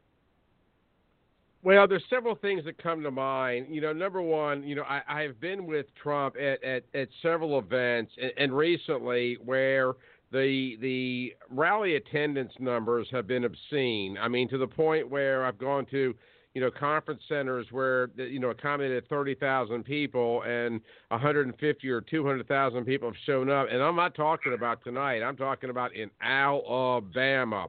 In addition to that, you know, I've been a talk radio host. You know, I, I do a podcast on, on my, my, my website, heartofamerica.net, but I've been a terrestrial pod, uh, I'm sorry, a terrestrial radio host for years. I have many African American friends that are very devout Trump supporters, and they're telling me within their communities – that people are are discussing things related to supporting of Trump and, and the way their family members are shifting. My own children, I have three children whose mother, you know, was a, a very, you know, devout Clinton supporter who have all more or less woken up in the last few years and, and, and seen the light of truth. And I do a lot of traveling around the country. And, and the reality of it is, you know, you got to bear in mind something the Democrats tend to be very vocal, particularly in their minority approach to things, but conservatives tend to be quite quiet very frequently. And what people say in polls, very oftentimes they will change their direction when they actually go to the voting place to cast their ballot. And we've seen this play itself out time and time and time again. I guess the bottom line to answer your question is people that were so anti Trump, at least in my universe, people that were so anti Trump two years ago, three years ago, four four years ago, pardon me, I'm seeing make a conversion as they are coming to the reality of what's going on in this country. I don't, I can't point to any polls, but you know, you got to bear in mind something here. And, and I know I'm getting tight on time, and I'm, I'm long-winded. I get that. And Roy, I'll be quick. But the reality of it is, when I'm 58 years old, when we were growing up, polls took place in the mail, they took place on the phone, they took place in, in the public forum. But now polls are done online, and and and in many cases, you're seeing people responding to polls that are you know they're, they're younger they're millennial they are they are delivering their data their responses their information in a in a methodology that people of my generation don't appreciate don't understand. The point is is that it's very easy to skew the the polls in this internet driven world that we're in today. But in all the people that I know, all the places that I've been, all the re- rallies that I've been to, and all the Trump events that I've been to, the numbers and the enthusiasm has been absolutely positively overwhelming. Can I point to something scientific? Absolutely not. But can I point to something that you know it's a feeling, it's an intuitive gut thing? I absolutely can. And because and because I travel around the country and I'm exposed to these groups in Denver and Utah and, and Los Angeles and New York, it's even my you know so many of my family members. I'm the only conservative in my family. My sister worked for Loretta Lynch. The other one worked for the you know for the Veterans Administration. Even they are turning turning t- coats, so to speak. And so, you know, I'm seeing it on a lot of different levels, not just in the state of Alabama. Rory, unfortunately, I've got to go because I got another media hit, but I do want to make one last really super quick point. Talking about yeah. pedophilia in Alabama and chemical castration and, and, and what's going on with the abortion thing, I don't know that y'all know this, and I'm not going to put it out there as fact. But I've lived in Alabama for the better part of 50 years of my life. And considering all the things that are going on with aberrant sexual behavior in this in this state in this country and what your what your other guest has spoken to, I don't know if y'all know this or not, and I don't have any proof about it, but it's been a long time belief in the state of Alabama. The governor of state of Alabama, Kay Ivey, is gay. She's homosexual. And we have a lot of reason to believe that. And the reason that I bring that up is so many of the sexual things that are being discussed under this administration and laws to protect the most innocent and the abortion are being signed off by a woman that you would think would be very supportive of those particular uh, you know initiatives and policies but yet she's not because although she's possibly lesbian. And like I said, the evidence is empirical, but it's also very circumstantial at the same time overwhelming. Even she sees how incorrect and wrong and detrimental to society that they are. And so, you know, with that said, Rory, I got to check out with you real quick. I hope that answered the uh, the other guest Yeah. question. But at the end of the day, I'm predicting a massive Trump landslide. Very nice. And please tell everybody where they can connect with you. We're on Monday through Friday. The website is Hart, H A R T, hartofamerica.net, 9 a.m. Eastern Time. Please call the program, but every single day of the week in the morning. I know it's in the morning, but you know, we're on the other all the usual podcast platforms. Not as big as you are, Rory, but uh, you know, we're chugging along and trying to grow. But hartofamerica.net. All right. Thank you, my friend. We'll have you back soon. Thank you, Roy. Uh, Kevin, go ahead. Well, first off, I can't be more impressed and uh, so obviously gracious about Alabama, how they've been a beacon of light for the country and passing all these different social conservative reforms within their state. And even though that they're not refor- yeah, they're not enforceable per se, but just the fact that they're going to land in the Supreme Court is such an important issue because it will cause a precedent uh, that will affect the entire country, and it will give uh, a test as to these uh, Supreme Court justices that Trump has uh, nominated and have made it onto the Supreme Court. And uh, I've particularly not enjoyed um, Kavanaugh because of his Patriot Act and a few other not very conservative. He's so the point is we were going to actually test to see uh, how conservative our, our Supreme Court is and if we need to add more, which I think we should add more conservatives. And so back to the initial topic, I think it's uh, so refreshing to see how we've actually had a progression as to bringing Hillary Clinton and her cronies to indictment. And this is so important because this Right. is one of the top top three Trump campaign promises, and this is what I would say that most people are very excited about. I mean, every single Trump rally you go to, that's one of the main things that's chanted: "Lock her up, lock her up." This is so important because if someone like her can cause all these different atrocities to our government and how our system works and get away with it, well, it's not a, a real justice system. It's not a real governance uh, system. So it, it's a it's a big problem to see people get away with it. And she's been going around the country, even around the world, doing these apology tours, trying to get public opinion on her side. And every single mainstream news outlet has said this: the fact that oh, if she were to be locked up, this would be a threat to our democracy. This is, you know, quote unquote, you know, con man Trump's presidency that is just uh, doing away with his political opponents. It's absolutely absurd, but this is what they're saying. So um, just the fact that you could have someone like her, if she were indicted, I, I wouldn't doubt that the Democrats would have even more major protests and uh, even violent reactions than they've had before. And I mean, you see this even at the, the very low level of um, government or in your local communities. Uh, I mean, I've firsthand witnessed uh, various.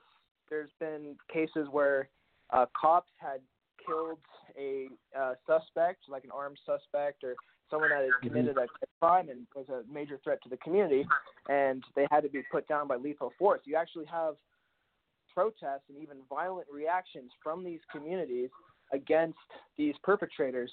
I mean, um, against um, well, against our police. I, I mean, so just the fact that they could revolt against things that are completely just and fair, um, they're gonna do it, you know, a hundredfold when it's Hillary Clinton or any of her, her cronies that get indicted. So I would expect a, major reaction that's to really stir the pot. And uh, I I do agree that I think uh, Trump is to win somewhat handedly, um, at least under the conditions that he's able to follow through.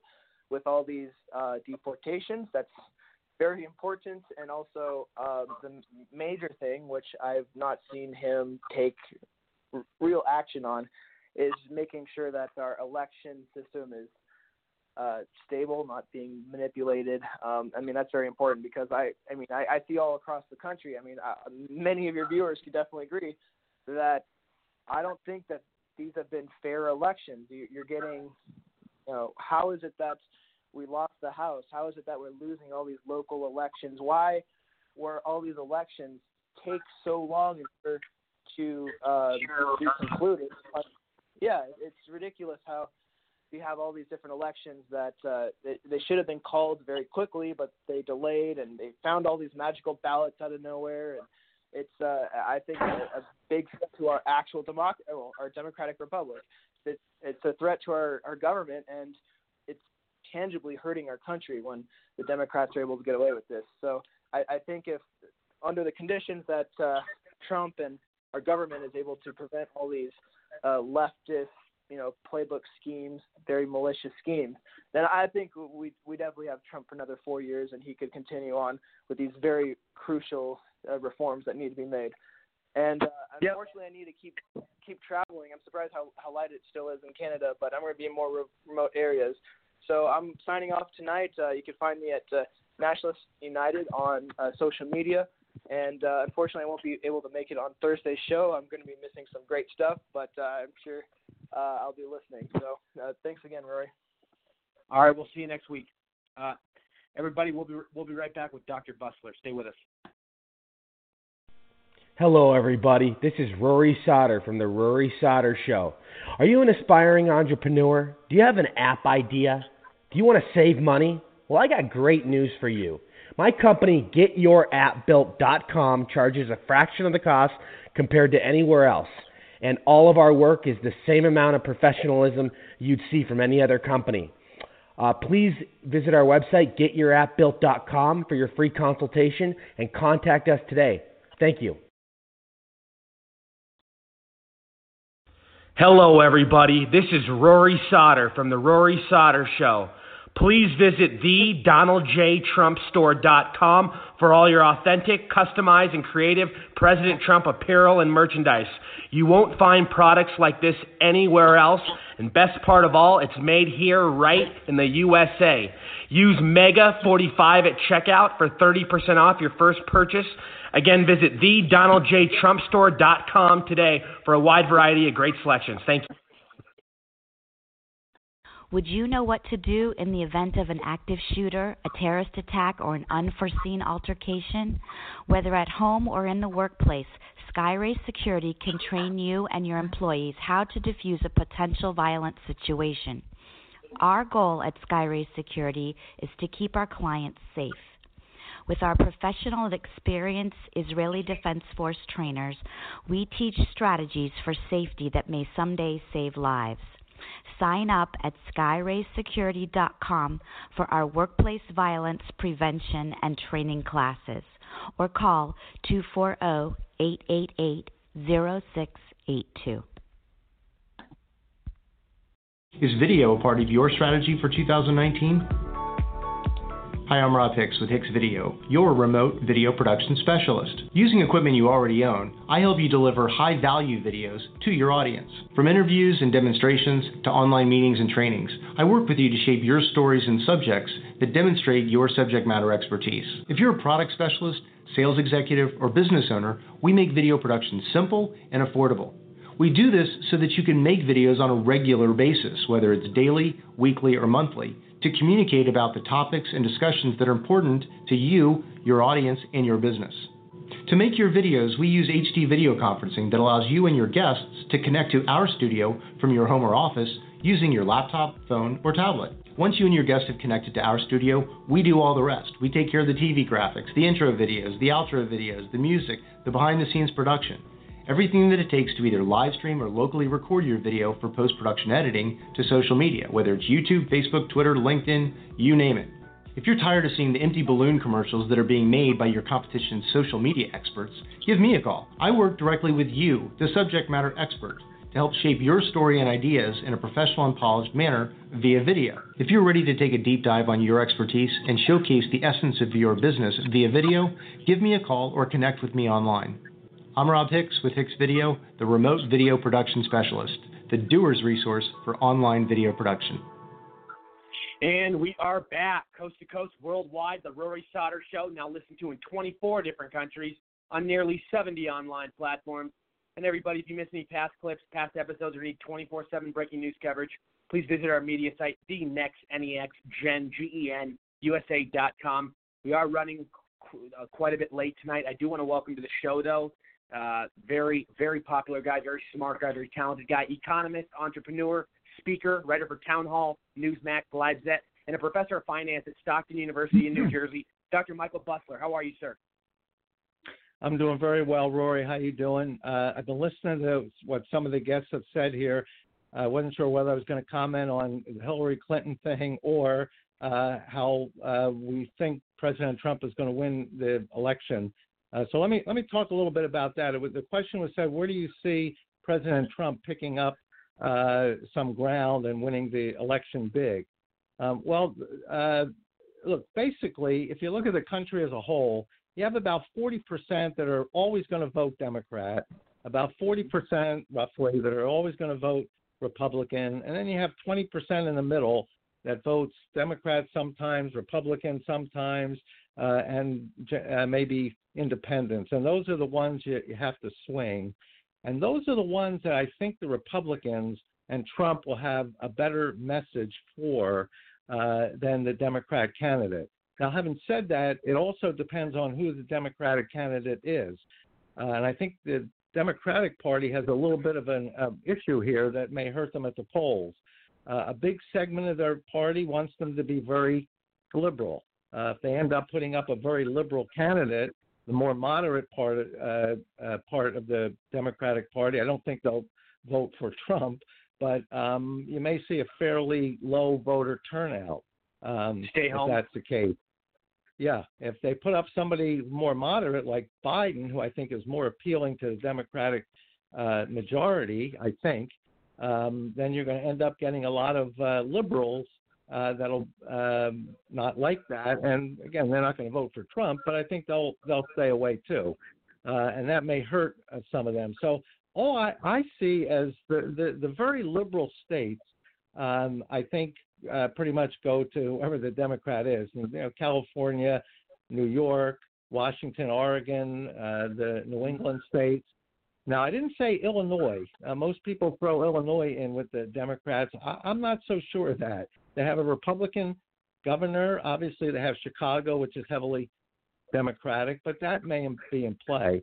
And with the rest of the states, I think Trump's got a shot to win just about uh, all of the the other states. You talked about Pennsylvania, for instance.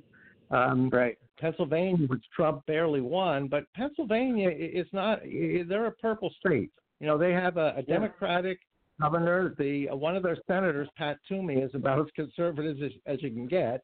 Uh. So you're you're right. Uh, Philadelphia is heavily Democratic, as is Pittsburgh and, and Harrisburg. But if you get a low turnout there, and uh, the rest of the state swings to Trump, I think he could he could win that. So I, I too foresee now, and now we're a lot that can happen. Busler. Now we're seeing Yeah. places like Oregon. They, there was an article out today. Places like Oregon are now in play. Yeah, yeah. So look, there's the bottom line. There's a heck of a lot that can happen between now and next uh, November, but um, much of it, I think, could be very detrimental to the Democrats. As we mentioned before, uh, we have an attorney general uh, who's uh, really someone who's going to look into these things properly. Um, he's got uh, Durham from uh, uh, Connecticut in there uh, also working in them, and Assistant uh, uh, DA Rosen is also a very sharp guy. Um, and you have uh, Horowitz's Inspector General report about to come out. I think over the next three, four, six months, you're going to see a whole bunch of negative things about the Democratic Party trickle out. Uh, and it could be even worse. There are some that are saying that uh, indictments, Doug Collins has said, and uh, that uh, indictments could could be coming. So if it ends up getting to, to that level, um, you know, the Democrats, I think, are going to look foolish, especially they're continuing to try to impeach Trump. And uh, it's going to come out that the whole thing was uh, rigged from the start. And I think they're going to get stuck with egg in their face. And I think that's going to hurt them in the general election. Well, no, you're, you're absolutely right. And if you had to, if you had to guess, who do you think is going to be the nominee? You know, it's so hard to tell. Right now, Biden looks good, but it's so hard to tell. Somebody may emerge that that we never thought of. Um, if it turns out to be a very liberal, um, you, you know, uh, I'm old enough you to mean remember like a Bernie uh, 19, or a Ho- Pocahontas, that kind of liberal? Right, right. Uh, Elizabeth Warren or Bernie Sanders. If it turns out to be somebody uh, like that, um, you know, I remember in 1972 when uh, the Democratic Party, led by George McGovern, um, took pretty much a similar view uh, about socializing a lot of programs. Uh, and Nixon uh, clobbered McGovern. I think he won only one or two uh, states. So I think when it gets into a general election, this socialist leftist position, while it may be appealing to some people in uh, cities and some uh, of my fellow academics, um, I think when it comes to the mainstream uh, American public, it's not very uh, appealing, and that should help Trump. That with a strong record that he has, look, people are most concerned with uh, putting food on the table and being safe. So when it comes to Right. the economy and national security, you, you know, Trump's got a real strong record to, to run on there. Yeah, no, absolutely. You're absolutely right. And- And please explain for us and kind of elaborate on how great it is economically for taxpayers that President Trump as he made the announcement yesterday starting next week ICE will be deporting the millions of illegals that have trespassed into our country. Explain how that releases such a huge burden off of us hardworking taxpayers. Well, uh, it does um, a number of things. Now, the Democrats will complain for humanitarian reasons uh, about that, and I hope this forces uh, everybody to come to the table and finally come up with an immigration policy. But in the meantime, uh, removing the illegals uh, uh, ends up um, helping us in that many of them are uh, beneficiaries of uh, social welfare uh, programs, so we can stop paying those kind of things. Where it hurts in the marketplace too is they're willing to work uh, in a number of industries for a lot less than anybody else is willing to work for, uh, and that's uh, starting to keep uh, wages down. And they're taking some jobs that, because they're willing to work at, at lower wages, they're taking jobs that uh, some uh, lower income Americans really, really would like to to have. So it is somewhat of a, a, a burden. Now there is issue from a social standpoint. Um, some of the, the immigrants that just came into the country, you know, there's an argument for let's round them up and get them out, but there's always a question of uh, what happens with the DACA kids, uh, people that have been here for 15, 20 years, and you're right, they're Exactly. illegal and we can round them up stuff. But eh, you know, there is a little bit of a humanitarian thought I think that that has to go into this too. Yeah, and I- and I was talking about earlier in the show. You know, I, I you know I think there's more of a case to be argued and and justified if somebody's been here their whole life. But if somebody has just come in in the last couple of years, get the hell out. Like seriously. But if somebody has been here and all they know is this country, I think that's something that you know needs to be dealt with. And I think Trump has expressed that uh, he wants to figure out a way for people that have been here their entire lives to be able to stay. You know. Yeah, absolutely. Look, I, I live at the Jersey Shore in a resort town, and uh, in the hospitality industry, there are numerous um, illegal immigrants, uh, what they call undocumented now, illegal immigrants that yeah. work here. The thing is, some of them have been here for 10, 15, 20 years, and they're uh, Yeah. contributing members of society. They their kids have been born here. The kids have gone through school here. Uh, so I think we have to be a little bit um, humane towards those people. But I agree with you. Anybody who's been in here, just got here, or came in the last year or two through this uh, open door policy we seem to have in Texas, uh, I don't have any problem with rounding them up, up and uh, escorting them back home. Yeah, absolutely. Uh, I want to ask you, uh, what what are your, you know, obviously China has given some updates uh, about the trade deal. Uh, you know, not Yeah. we're, we're not getting a, a bunch of stuff yet, but it, it looks like it's you know Trump is getting more and more out of them, uh, and it's getting closer. Uh, how do you view this? Well, as I said a couple of months ago on the show, when the G8 meets at the end of June, I think Yeah. Trump and Xi will get together. And I don't know that they'll necessarily finalize an agreement, but I think you'll hear something a little more positive from them.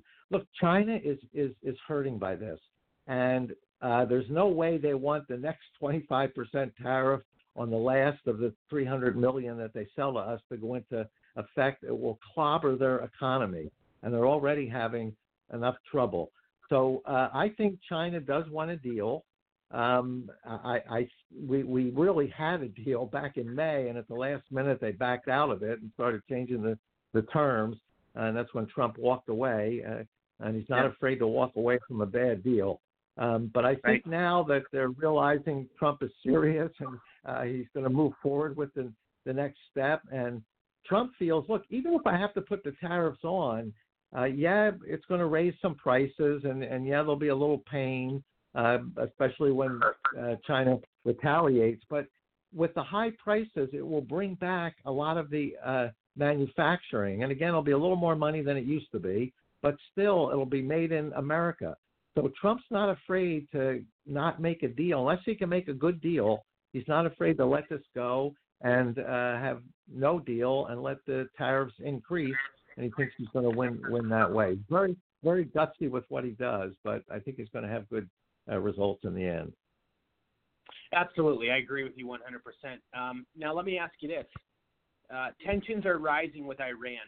Um, what, what, you know, obviously we could go in there and, and destroy them, and obviously going to war, a lot of it, in a lot of senses, is, uh, you know, I mean, it's about money, but it's about other things. But money is a big thing, and I think we could. Um, obviously, they have they have certain things that we might want, maybe some oil. I mean, what what do you think that we could gain out of this? If they they keep threatening us, obviously it won't take much to destroy them. But uh, do you think there's a financial reward out of this? Uh, I don't think that's what we're looking for. All we really want is uh, peaceful existence for everybody there. Look, uh, Iran is being squeezed worse than, than China. They have sanctions put on there. There's shortages of everything. Their unemployment rate sky high. Their inflation rates sky high, and the people are getting very restless. Uh, the Ayatollah doesn't really know what to do, so he starts striking out against the U.S. And there's been, uh, you know, two were shot at a few weeks ago, and then two the other day. Um, and I, I, um, the, I don't think Trump will stand for that that kind of thing. Uh, now, question of how far it'll go. He's already got ships there. He just announced he's sending a thousand uh, troops there. Um, some senators are recommending a uh, sort of a measured response to what they they did, just enough to let them know that uh, they better not do this again, uh, and if they do, they're going to suffer suffer for it. Um, eventually, Iran's got to come to the bargaining table with the U.S. Otherwise, their economy will completely crumble, and I think they're afraid then of uh, revolt. But the U.S. is not looking for war; they're looking for deterrence to stop uh, Iran from uh, being aggressive. And look, they, they already are the largest exporter of terrorism, and they're causing all kinds of trouble in the Mid East and uh, Yemen with Saudi Arabia, uh, Iraq, even they're involved. Uh, so they're causing all all kind of trouble, and uh, Trump is determined uh, to put a, a halt to that, and uh, also to get a better agreement with their nuclear capabilities that really does prevent them from getting a nuclear bomb in the future. And obviously they're put they're putting more troops over there, and you know, I mean, they're obviously it's a warning, but do you pretty much see this the same kind of situation as the Kim Jong Un, where Kim Jong Un and Trump were going back and forth for a while, but then they decided to sit down and, and try to, you know, be civil with one another and make a deal. Do you see that kind of same example happening?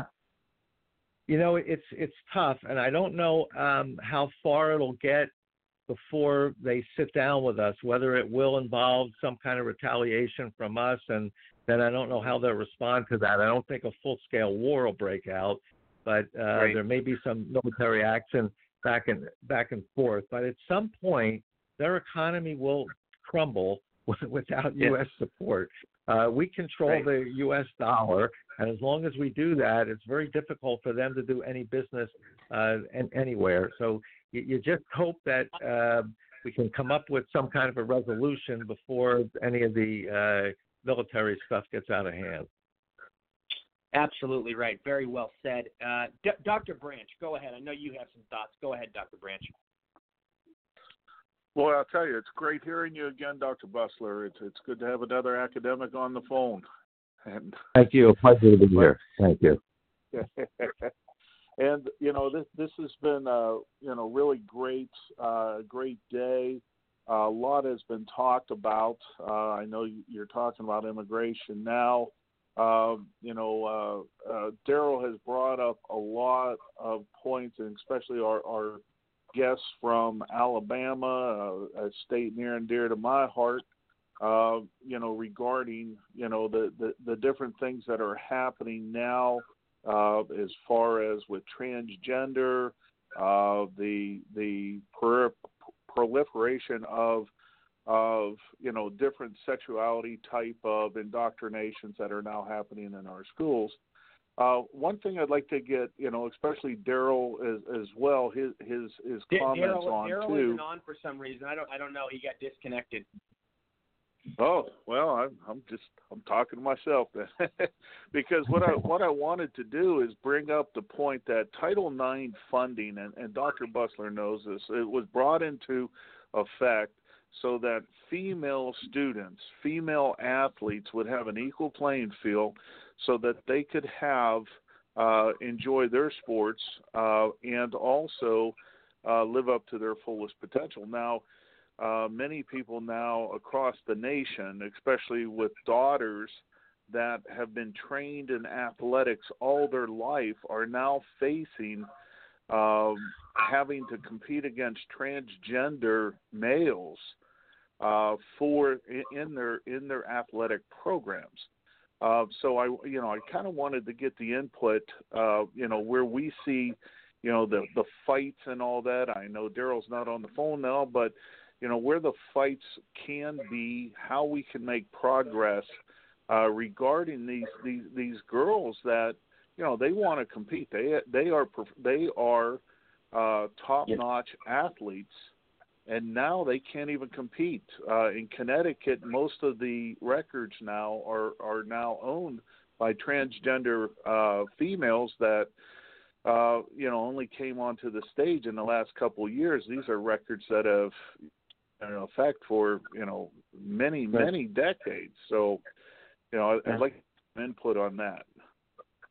Yeah, we have, we have a few minutes left, but yeah, please, Dr. Busler, answer that. Yeah, you know, I I think it's it's horrible. Uh, these female athletes, especially to get up to the collegiate level and to get to where you're a record breaker, uh, you have to have uh, tremendous dedication, literally from the time you're uh, extremely young. Uh, and and to, to have someone who's really a male run against these females is is simply not fair. And to say he can do that just because he says he's a female, even though biologically he's not, um, I think it's terrible. You know, I I think of my daughter who was a college athlete, played uh, field hockey. Uh, they got it. They had a, a scrimmage against a male field hockey team. Now this is a Division One field hockey team, girls team, so they're, and they're they're good. But playing against a men's field hockey team, it was just a whole level of different. So uh, they're really doing a, a, a disservice, and Dr. Branch is right. They put in Title IX to make uh, things equal. That whatever sport, if you had ten uh, sports for men, you had to have ten sports for women too. So I think they made big strides. And now to have people that are are really male and just say, "Hey, I feel like I'm a female today," uh, running against them, I think is awful. I agree with Dr. Branch completely. You know, It's- and it's- just look at how many hours, Doctor. Look at how many hours, Doctor Busler, you and, and, and your family spent taking your daughter to practice. Uh, the money spent on coaching, the money spent on, you know the the the different uh, equipment needed, and you Absolutely. multiply that. I mean, there there you know there's gymnasts that their families move to different states to to be under certain coaches. There's track exactly the same way. The families will uproot themselves because of their daughter's ability. All of a sudden, for it to just be taken away because of this political correctness. Yep. Yeah. Yeah. Yeah. It's just uh, it's just horrible. You, you know, and you're right. One last quick point: that the uh, to become a college athlete, you make a heck of a commitment, and the the Yep. parents do too. I, I tell you, uh, the last uh, two years my daughter was in high school, we never had her home for Thanksgiving because there's some national futures field hockey tournament in Florida. So my wife takes her down to Florida to go to these uh, tournaments. And if she gets into college and she's going to uh, not be able to play because someone who is really a male takes her position, I'd be pretty upset. and so would she.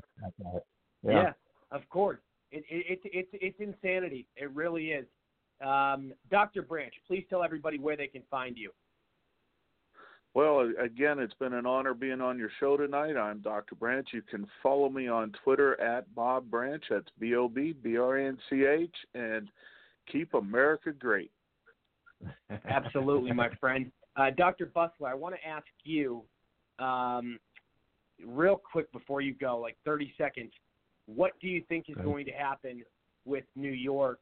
Uh, New York City is now saying they're going to pay for abortions. What are your thoughts on that? 30 seconds. What do you think of that? Uh, there's only so far New York can go to the left before uh, somebody kind of straightens things out. Uh, so you have De Blasio up there doing what he's doing. I, I, I think the people of New York are uh, getting even a little set up with how far that's going.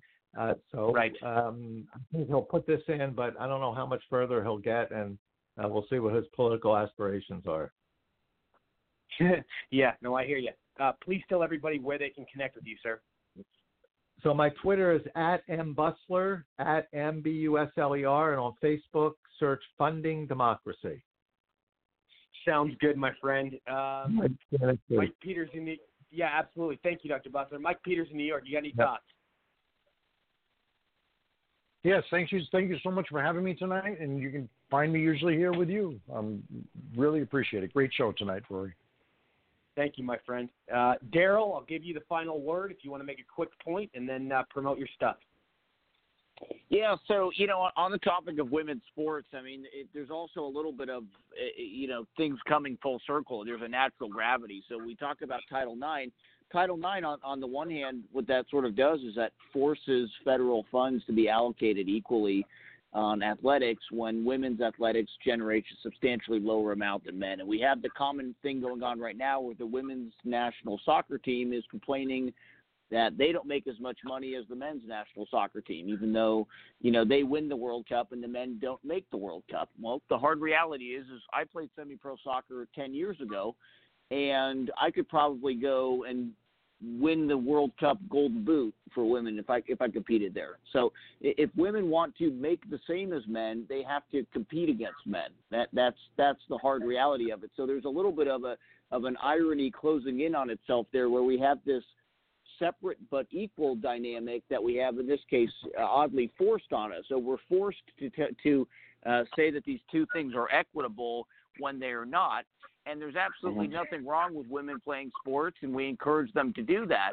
But it's a problem when you know federally we are uh, mandating uh, equal participation in sports with women as with men when that's just something that biologically is not going to occur on its own. So there's a much larger conversation to be had on that. I really can't go into it all in 30 seconds, but I'd love it if we could maybe get more into that uh, Thursday or sometime next week because there's a lot to talk there. But um, Daryl Kane, 2024.com, thanks for having me on and, and thanks for giving me the last word. Absolutely, my friend. Always a pleasure. Um, I want to I want to thank everybody uh, for tuning in tonight. It's been a fantastic show. I want to thank all my audience, my sponsors, my guests and co-hosts. You are all incredible. Uh, the show was such good flow tonight. Uh, so smooth, great talking points, amazing things established, uh, wonderful people on the panel. Uh, can't get any better.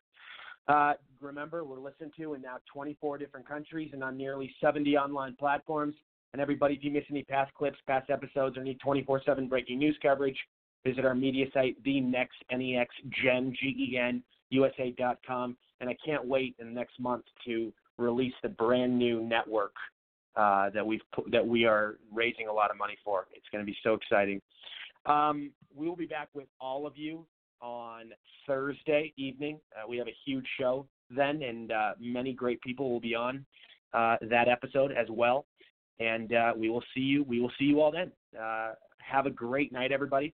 I'm Rory Sauter. Mega, mega, mega. God bless everyone. Cheers.